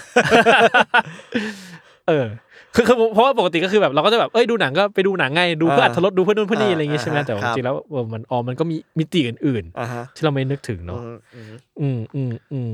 อืมแล้วมีอะไรที่แบบเซอร์ไพรส์ไหมมีมีข้อมูลไหนที่เซอร์ไพรส์ไหมครับ เซอร์ไพรส์เหรอะฮะ อืม เซอร์ไพรส์เออผมว่าที่เซอร์ไพรส์ผมว่าไม่ได้ใช้คำว่าเซอร์ไพรส์หรอก แต่ว่าผมใช้คำว่า เรื่องที่ไม่เคยรู้มาก่อน อืม อย่างเมื่อกี้ที่เล่าที่คุณชัดไป ผมก็เพิ่งรู้นะเมื่อก่อนมันมีการแบบว่า เล่าหนังกันเป็นฉากๆอะ อืมอืม แล้วคนคนนั้นยังได้ได้ขึ้นชื่อว่าเป็นนักวิจารณ์ภาพยนตร์อะ อืม ในยุคสมัยหนึ่งอะไรเงี้ย อืมอืม เพราะว่าถ้ามันตัดกลับมาบริบทสมัยนี้ นักวิจารณ์จะต้องเป็นอีกแบบหนึ่ง ใช่ครับ เออ คือผมสอนหนังสือเด็กผมบอกว่าไม่ต้องเขียนเรื่องย่อมาให้ เออ คุณจะเขียนเรื่องย่อเล่ามาทำไม ไม่ต้องเล่าคือเล่าเข้าประเด็นเลยอะไรเงี้ย เออ เออ ก็ทำให้ผมเซอร์ไพรส์นิดหน่อยว่า อ๋อ พอไปคุยกับอาจารย์ท่านหนึ่ง เขาก็เล่าว่ายุคสมัยหนึ่งมีแบบนั้นนะ อืม ที่เรียกกันว่าเป็นนักวิจารณ์ อืมอืม แล้วก็มีอันหนึงที่ก็ไม่ได้เชิงเซอร์ไพรส์หรอก พอดีไปคุยกับพี่ชายมา อืมพี่ชายก็คือวิวัฒน์อ่าคุณ ใช่พี่ พี่ ชาย วิวัฒน์นะครับ เดี๋ยวไว้มีโอกาสจะค่อย เชิญเชิญพี่เข้ามาได้นะครับ เออ เออทีนี้ผมชอบคำหนึ่งซึ่งซึ่ง คำ คำนี้ก็ไปตรงกับนักวิชาการภาพยนตร์หลายคน ก็คือการที่ที่มีคลิปช่องคลิปสปอยหรือว่าการสปอยหนังอะ มันคือพื้นที่หนึ่งที่ทำให้มีกลุ่มคนคนหนึ่งหรือกลุ่มแฟนอ่ะเขาที่พี่ผมพูดก่อนหน้าเนี่ยทำให้พวกเขาสามารถแบบ ใช้คำว่าอะไรต่อรองกับอุตสาหกรรมได้อะ อืม เหมือนแล้วแบบว่า เหมือนมีเสียง voice เขา เอ ดัง อมี ขึ้น voice เข้านะใช่เขามี อ่า voice เขาดังขึ้นว่าเขาต้องการอะไร ต้องการให้หนังเป็นแบบไหนอะไรเงี้ย อืมอืม เออเนี่ยอันนี้ผมก็รู้สึกว่าเอ้ยน่าสนใจ ก็จริงเนาะมันว่าคือคือเมื่อก่อนภาพยนตร์มันเป็นการสื่อสารทางเดียวมากๆเลยอ่ะ เออ แล้ว ใช่ค เรา บ ดูแล้วเราชอบหรือไม่ชอบอ่ะเรากลับบ้านแล้วได้อยากมาคุยกับเพื่อน ถูก แล้วผม ครับ ว่าฟีดแบ็ของคนทำไม่เคยคนทำไม่เคยได้ฟีดแบ็เท่ากับยุคสมัย ยิ่งยิ่งโลกมันมันเชื่อมต่อคนมากขึ้น ค เนาะ รับครับ เออในมุมนี้ผมว่าน่าสนใจ อืม เออจริงเขาว่าคนจะสามารถฟีดแบ็กได้อย่างไร ถ้าเกิดว่า อืม มันก็ได้ทางนี้แหละ ผมว่าเนาะ ทางนี้แหละ เออเออ ผมว่ามีพื้นที่เนี้ยทำให้เขาเสียงเขาดังขึ้น อืม ครับ อืมอืมโอเคครับผมปั๊บปั๊บปั๊บปั๊บปั๊บปั๊บขอประมวลผลนิดนึงนะครับ ครับ ปั๊บปั๊บปั๊บปั๊บปั๊บโอเค แล้วอ่ะถ้างั้นแล้วทีเนี้ยครับ พี่ฟอร์ดเองมองสิ่งที่เกิดขึ้นนะ วันเนี้ยมองมองว่าอะไรบ้างอะ่ะหมายก็สิ่งที่กำลังเป็นอยู่ของของของอุตสาหกรรมการสปอยหนัง และตัวอุตสาหกรรมภาพยนตร์เอง หลังจากที่ได้ข้อมูลทั้งหมดแล้ว เราพี่ฟอร์ดเห็นอะไร โอเค ตอนนี้เห็นอะไร ผม อืม กำลัง คอยฟกเข้างานวิจัยนิดนึง แต่มันก็ไม่เชิงมกเข้างานวิจัยหรอก จริงมันเป็นเรื่องของแบบว่า อยากจะทำในเรื่องของแนวทางดีกว่า อืม จุดร่วมบางอย่าง อืม ว่าในอนาคตมันควรจะทำอย่างไร อืม ก็มองว่า ผมมองว่าอุตสาหกรรมทุกวันเนี้ยครับมองในบทของไทยอ่ะคือภาพยนตร์มันก็หนังไทยมันก็ มันเริ่มจะค่อย ๆ แบบดาวน์เนาะ อ่าใช่ครับ แต่ปรากฏว่าคอนเทนต์ช่องต่างๆ หรือคลิปต่างๆ หรือแม้กระทั่งช่องสปอยหนังก็เติบโตขึ้นเรื่อย อืม ๆ แล้วคนก็เริ่มมองว่าคลิปสปอยหนัง บางคนเนี่ยขอโทษ ขอโทษครับ บางกลุ่มคนก็มองว่าคลิปสปอยหนังเป็นส่วนทำให้อุตสาหกรรม มันมันมันแย่ลงด้วย อืม บางที แต่สุดท้ายผมอยากให้เขามองอย่างเป็นกลางอะสามารถทำให้สองสองฝั่งเนี่ยมีจุดร่วมอะไรได้บ้างไหมอะไรเงี้ย อืม ในแง่ของใช้คำง่าย ๆ เลยประชาสัมพันธ์ดีกว่า อืม เพราะอย่างไปคุยกับผู้บริหารแบบทางค่ายหนังมา เขาบอกเขาก็เขาก็โอเคนะ ถ้าสมมติบางช่องจะมาติดต่อ มาติดต่อแบบ ขอแบบเอาหนังไปสปอย อืม หรือแม้กระทั่งคุยกับผู้กำกับบางคนเขาบอก ก็เอาหนังของผมไปสปอยก็ได้ครับ อืม แต่บางทีอาจจะต้องมีการแบบ ตกลงบางอย่างกั ต น ก ก่ ล อง น ข้อตกลงบางอย่างร่วมกัน อืม เช่น ช่องคุณก็สามารถเติบโตได้ เมื่อเอาเนื้อหาหรือคลิปของเราไปโปรโมทเหมือนอารมณ์ใช้คำง่ายๆแบบวินวินอะ อ่าพึ่งพากันละกันไป ถูกต้องแบบนั้นดีกว่า อืม ก็เลยคิดว่าไม่ว่าคุณจะทำคอนเทนต์หรือแม้กระทั่งสื่ออะไรก็ตามเข้ามาเนี่ย มันมันมีจุดร่วมบางอย่างอะเพียงแต่เราหาข้อตกลงร่วมกันให้ได้ แต่เพียงแบบว่า เขาบอกว่านักกฎหมายที่ไปคุยมาด้วยเขาบอกว่า อุตสาหกรรมเอง หรือว่าแม้กระทั่งแบบสื่อพวกนั้นเองอะมักไม่มักไม่มาคุยกันอะ อืม ในขณะที่ในต่างประเทศมันมีบางช่องที่มันคุยกันได้ อืม ถึงแม้ต่างประเทศต่างประเทศไม่ได้มีช่องสปอยนะแต่มันมีสื่อพวกคอนเทนต์อ่ะเขามักจะคุยกันเชื่อมโยงกันอยู่แล้ว อืม เมืองไทยก็แค่ว่าเมืองไทยมันมีช่องสปอย คุณก็อาจจะเอาช่องช่องเหล่าเนี้ยทางเหล่าเนี้ยมาหาข้อตกลงอะไรร่วมกัน อืม เพื่อให้มันถูกต้องกฎทางกฎหมายด้วย แล้วก็ในเชิงในแง่ประชาสัมพันธ์แล้วทำให้อุตสาหกรรมภาพรวมเนี่ยโตขึ้นได้ อืม ครับ คืออ่ะผมว่าอย่างอย่างหนึ่งแน่ๆคือสุดท้ายแล้วมันก็เป็นคอนเทนต์แบบหนึ่ง ที่เราหนีไม่พ้นหรอก แต่ว่าสิ่งที่มันเป็นมาตลอดก็คือเหมือนกับ มันก็ต่างคนต่างอยู่ และและไอการต่างคนต่างอยู่ มันอาจจะ มันก็จะขัดแย้งกันเองได้หมายความว่าขัดแย้งในเชิงแบบเชิงผลประโยชน์คืออ่ะพอพี่ฟอร์ดพูดว่ามันวินวินกันได้นะคือ ถ้าเกิดเรามองในแง่ว่าอ่ะคนทำคอนเทนต์ได้คอนเทนต์คนทำคนเจ้าของหนังได้ประชาสัมพันธ์ผมว่ามันก็มันก็สามารถวินวินได้ แต่ถ้าเกิดว่ามันไม่ได้อยู่ในข้อตกลงบางอย่างร่วมกัน มันก็อาจจะแบบว่า เอ้ย มันก็จะถูก มันก็จะมีบางสิ่งบางอย่างที่แบบว่า เอ๊ะ เหมือนมันจะขัดผลประโยชน์กันเองหรือเปล่า อืม อะไรเงี้ย อยู่เนาะ อืม เอออันนี้น่าสนใจครับ หมายถึงว่า คือถ้าถ้า ผมว่าเพราะงี้ได้ไหม เพราะว่าเรายังไม่เคยมองว่าการสปอยเป็น เป็นการทำคอนเทนต์แบบหนึ่ง อย่างออฟฟิเชียลอะ อืม แต่ออฟฟิเชียลี่คือเราไม่ได้บอกว่า เอ้ย เนี่ยคือคอนเทนต์ครีเอเตอร์แบบหนึ่ง อืม เราไม่เคยมองว่ามันเป็นแบบแบบนั้นหรือเปล่า อืม หรือจริงๆเขามองกันแล้วแล้วผมไม่ ไม่รู้หรือเปล่า เขายังไม่เอาจริงเขายังไม่มองแบบนั้น โอเค แต่ว่าถ้ากลับมาที่ตัวผม ผมเริ่มเปิดมุมมองในที่ว่าแล้วขอโทษนะไม่รู้ว่าต้องออฟเรคคอร์ดหรือเปล่านะ แต่คำพูดกันในห้องนี้ก็คือเหมือนอารมณ์ประมาณว่า แล้วคุณเชื่อได้มากน้อยแค่ไหนที่ช่องที่เป็นแบบช่องรีวิวหนังจริงๆ หรือช่อง อืม ที่ที่บอกว่าตัวเองเป็นออฟฟิเชียลจริง ๆ อ่ะ อ่า เข้าใจ เขาไม่ได้สปอยหรอกเอาจริง อ่า เข้าใจ ๆเออ ประมาณนั้นอ่ะ สุดท้ายคุณก็ต้อง เปลี่ยนมุมมองความคิดหรือเปล่า ซึ่งมันเปลี่ยนยากๆแหละที่มองว่าคนสปอยนั้นอ่ะ จะเป็นคอนเทนต์ครีเอเตอร์ อืม ใช้คำว่าคอนเทนต์ครีเอเตอร์อะ อืม ได้หรือเปล่า แต่คุณก็ต้องกลับไปมองช่องอื่นเช่นเดียวกันเหมือนกัน อ่าใช่อ่ะคือผม เหมือนคนแก่มากๆครับ ผมรู้สึกว่าคำว่าคอนเทนต์ครีเอเตอร์มันเป็นคำที่ในโลกสมัยใหม่เหมือนกันนะ คือสมัยผม มันไม่มีคำว่าคอนเทนต์ครีเอเตอร์ คือมันเป็นคำสมัยใหม่ ครับ อ่าคือ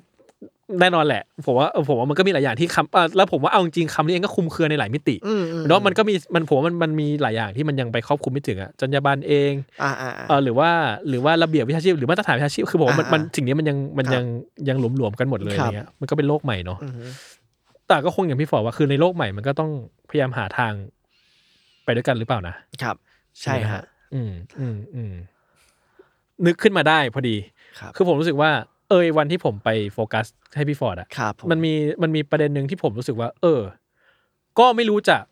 ในมุมที่ผมไม่ไม่ได้คนดูคลิปสปอยเนอะก็ไม่รู้จะบอก ก็ไม่รู้จะแบบไปแย้งเขายังไงอะคือตอนนั้นมันคือเรื่องท็อปกันสอง อ่ ฉายพอดี ผมจำได้เลย เพราะว่า ใช่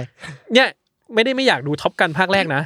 แต่ว่าก็ไม่รู้จะไปที่ไหนไปดู อ่า ถ้าผมจำไม่ผิดมันคือประมาณนี้ไม่รู้จะ ใช่ ไปที่ไหน ใช่ ไปดู ใช่ใช่ เออ ก็เลยบอกว่า ก็เลยต้องยอมดูสปอยเพื่อให้เข้าใจว่าภาคสองจะเป็นยังไง อืม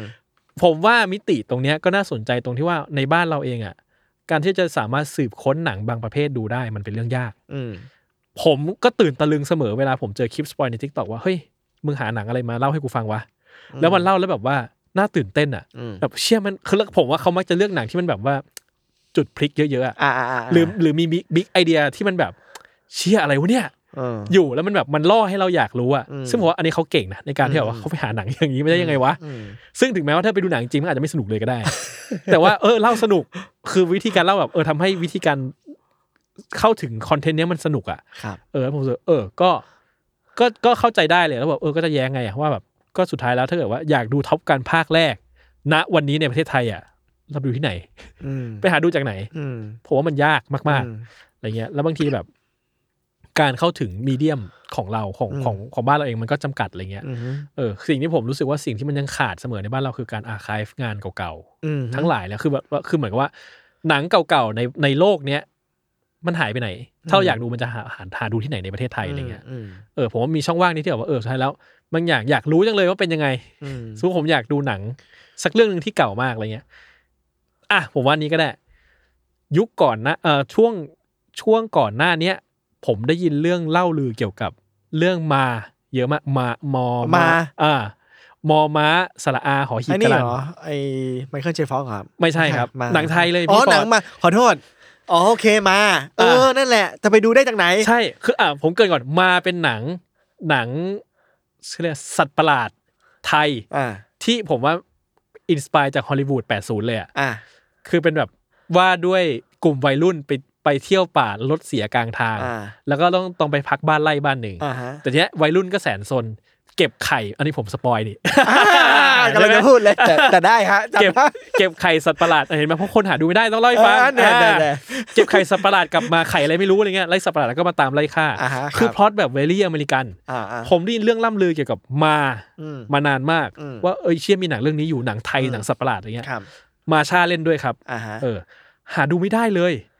แบบหาดูไม่มีทางหาดูได้เลย อ่าฮะ จนกระทั่งว่าเมื่อก่อนมันมีสตรีมมิ่งเจ้าหนึ่งผมจำไม่ได้ว่าของอะไร อ่า มั มัน มันมีมันมีมันมีให้ดูได้ ผมก็เลยสมัครดูเลย อ่าอ่า ปรากฏว่ามันเป็นภาพแบบ VHS แตกแตก โอ้โห เลโชเพี้ยนเพี้ยน โหดมาก ใช่จนแบบผมแบบเออดูรู้เรื่องแบบรู้เรื่องได้แหละ แต่ไม่มีอรรถรสอะไรเลย อ่า อ่า นั่นคือสิ่งที่แบบสุดท้ายแล้วแบบเราอยากรู้มาเป็นยังไงอ่ะ อ่า เราไม่มีทางเลือกอะไรนอกจาก อ่า ไหนอ่ะมีใครเคยเล่า อ่า ให้ฟังไหม อืม เล่าให้ฟังหน่อย อ่า สุดท้ายเมื่อเขารีมาสเตอร์เมื่อไม่นานเนี่ยผมถึงได้ไปดูที่ลีโดอีกครั้งหนึ่ง อืม แล้วเออ ก็ได้ตื่นเต้นดีที่แบบได้ดูจริงๆสักทีหนึ่งอะไรเงี้ยเอออะไรอย่างนั้นผมว่าอันเนี้ยเป็นหนึ่งเคสที่แบบว่าเออหนังบางเรื่องมันสูญหายจากชีวิตเรานะที่เราแบบอยากดูแล้วจะไปหาดูจากไหน มันก็เลยต้องพึ่งช่องทางในการแบบเนี่ยเล่าให้ฟัง ก็เป็นรูปแบบหนึ่งของการสปอยแหละเล่าให้ฟัง ครับ หน่อยอะไรเงี้ย ครับ อะไรแบบนั้นหรือเปล่า อืม ผมว่าก็อาจจะมีผลต่อกันมั้งนะอะไรเงี้ยครับ อืม อะไรแบบนั้น ได้เลยครับ มีอะไรพี่ที่พี่ฟอร์ดอยากเสริมไหมฮะ มีมุมไหนอะไร มุมไหนที่อยากเสริม ใช่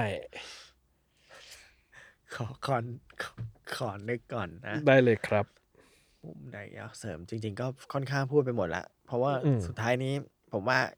ที่ที่มาอยากคุยตรงเนี้ย ก็รู้สึกว่าอยากให้มองมันในแบบเปิดเปิดมุมมอง เปิดโลกเรือ อืม ว่ามันมีพวกเขาอยู่ใช่ ครับว่า พวกเขาอยู่ก็คืออ ม ช่องคลิปสปอยหนัง อืม แล้วเขาก็เป็นอีกสช่องทางหนึ่งหรือสื่อ อ่า สื่อหนึ่งอ่ะ อืม ที่ทำให้เราแบบ เข้าถึงภาพยนตร์ที่เราไม่สามารถ อืม หาได้ อืม หรือไม่สามารถรู้จักได้ อืม ว่ามึงไปเอามาจากไหนวะ แล้วมึง อืม ก็ทำให้กูรู้สึกสนุก แล้วก็ตอบโจทย์เราด้วยว่าบางครั้งมึงทำให้กูบันเทิงมากกว่ากูดูหนังจริงๆด้วยนะ อ่ะใช่ใช่ ก็เลยมองว่า อยากให้มองหนัง เอ้ยอยากให้นองคลิปสปอยหนังอะเป็นอีกอีกช่องทองหนึ่ง อืม ดีกว่า อืม แล้วมองมันยังเป็นกลางแล้วในอนาคตเรามาดูดีกว่าว่ามันจะเป็นยังไงต่อไปอะไร อื ครั ม บครับ คือผมมาคิดว่าอย่างนี้ละกัน คือถ้าในมุมของคนที่ยังไม่ได้รู้จักมันมากผมรู้สึก อ่า ว่า ถ้ามันมีข้อตกลงบางอย่างร่วมกันอ่ะ ครับ ในการสปอยในการเป็นคลิปสปอยหรืออย่างเงี้ยมันก็มันก็คงวินวินทุกฝ่ายอย่างที่พี่ฟอร์ดว่ามาก่อน ครับ แต่แต่ก็มันอาจจะต้องแบบผมว่ามันก็เหมือนอาชีพอื่นๆมั้ง อืม การทำคอนเทนต์อื่นๆหรือการทำงานอื่นๆว่า เอ้ยจริงๆแล้ว สิ่งที่สิ่งที่ทำแล้วมันไม่กระทบคนอื่น อืม ถ้าเกิดเอ้ยทำเสร็จปุ๊บคนแม่งไม่ดูหนังว่ะ คือมันมันอย่างนั้นมันควรแบบมันควรตีความเป็นไม่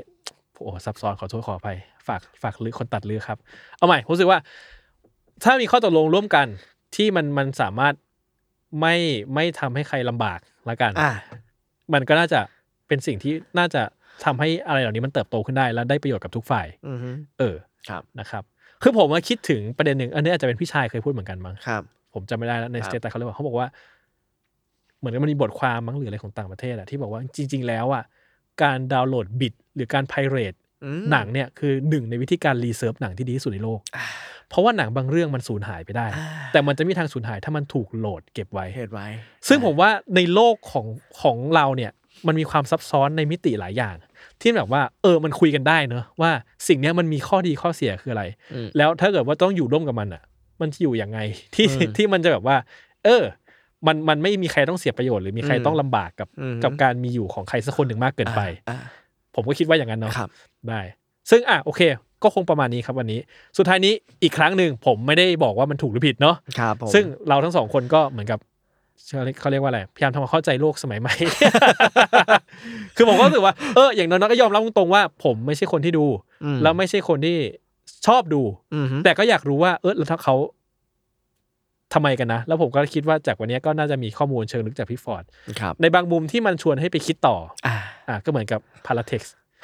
ให้เราไป ช่ คิดต่อว่า เออ แล้วจริงๆเราเราถ้าเราต้องมองเหตุการณ์ปรากฏการณ์เนี้ยเราจะมองมันว่าอะไรได้บ้าง ครับ และจริง ๆ แล้วไอ้ความสัมพันธ์ที่เราว่าเนอะเรื่องเวลาเรื่องราคาทั้งหลายก็เป็นปัจจัยแหละผมว่า อืม คนจริงๆ คนไม่ได้เบื่อสื่อบันเทิงหรอก อืม คนไม่ได้เบื่อหนังหรอกอะไรเงี้ย อืม คนอยากเข้าถึงมันด้วยซ้ำไปผมว่านะไม่งั้นเขาคงไม่มาดูสิ่งเหล่านี้ ครับ แต่ว่ามันก็มีหลายปัจจัยในชีวิตของเขา อืมฮึ ทางเศรษฐกิจและสังคมที่มันแบบ ครับ ควบคุมไม่ได้ ใช่ เออแล้วมีเรื่องใหญ่อีกมากที่เราต้องจัดการมากกว่าการแบบฉันไปดูหนัง เพื่อเอาอัตรสดีกว่า อันนี้ผมว่าเออแฟร์ๆผมเข้าใจ ครับ เออแบบอีกูหิวข้าว กูต้องทำมาหาเลี้ยงชีวิตอะไรเงี้ย เออเออ ใช่ มากกว่าการ ใช่ แบบฉันจะต้องดูภาพยนตร์อย่างเต็มอรรถรสอะไรเงี้ย ไม่ใช่ทุกคนที่ต้องเสพหนังแบบนั้นอะไรเงี้ย อ่าฮะ เออผมว่าด้วยปัจจัยหลายอย่างมันก็มันก็เป็นอย่างนั้นเข้าใจได้ ครับผม นะครับผมถ้างั้นก็วันนี้ขอลาไปก่อนนะครับ ขอบคุณพี่ฟอร์ดมาก ๆ ที่มาร่วมแบ่งปันข้อมูลนะครับ รู้สึกก็ก็เป็นประโยชน์กับผมเอง หวังว่าเป็นประโยชน์กับคนฟังด้วย เช่นกัน เออ ครับผม นะครับผมวันนี้ก็ผมกับพี่ฟอร์ดเนาะขอลาไปก่อนนะครับ กับรายการ c i n e f i e s นะครับ ก็เจอกันทุกวันที่ 1 และ 16 ของเดือนนะครับผม แล้วก็จะมีไลฟ์รีวิวหนังเรื่อยๆนะครับผม อันนี้อาจจะยังไม่แน่นอนว่าจะมาเมื่อไหร่ ก็ถ้าจะมีช่วงไหนเดี๋ยวจะคอยแจ้งให้ทราบล่วงหน้าแล้วกันนะครับ ยังไงก็ขอฝากติดตามกันไว้ด้วยนะครับผมขอบคุณทุกคนมากครับ สวัสดีครับ ค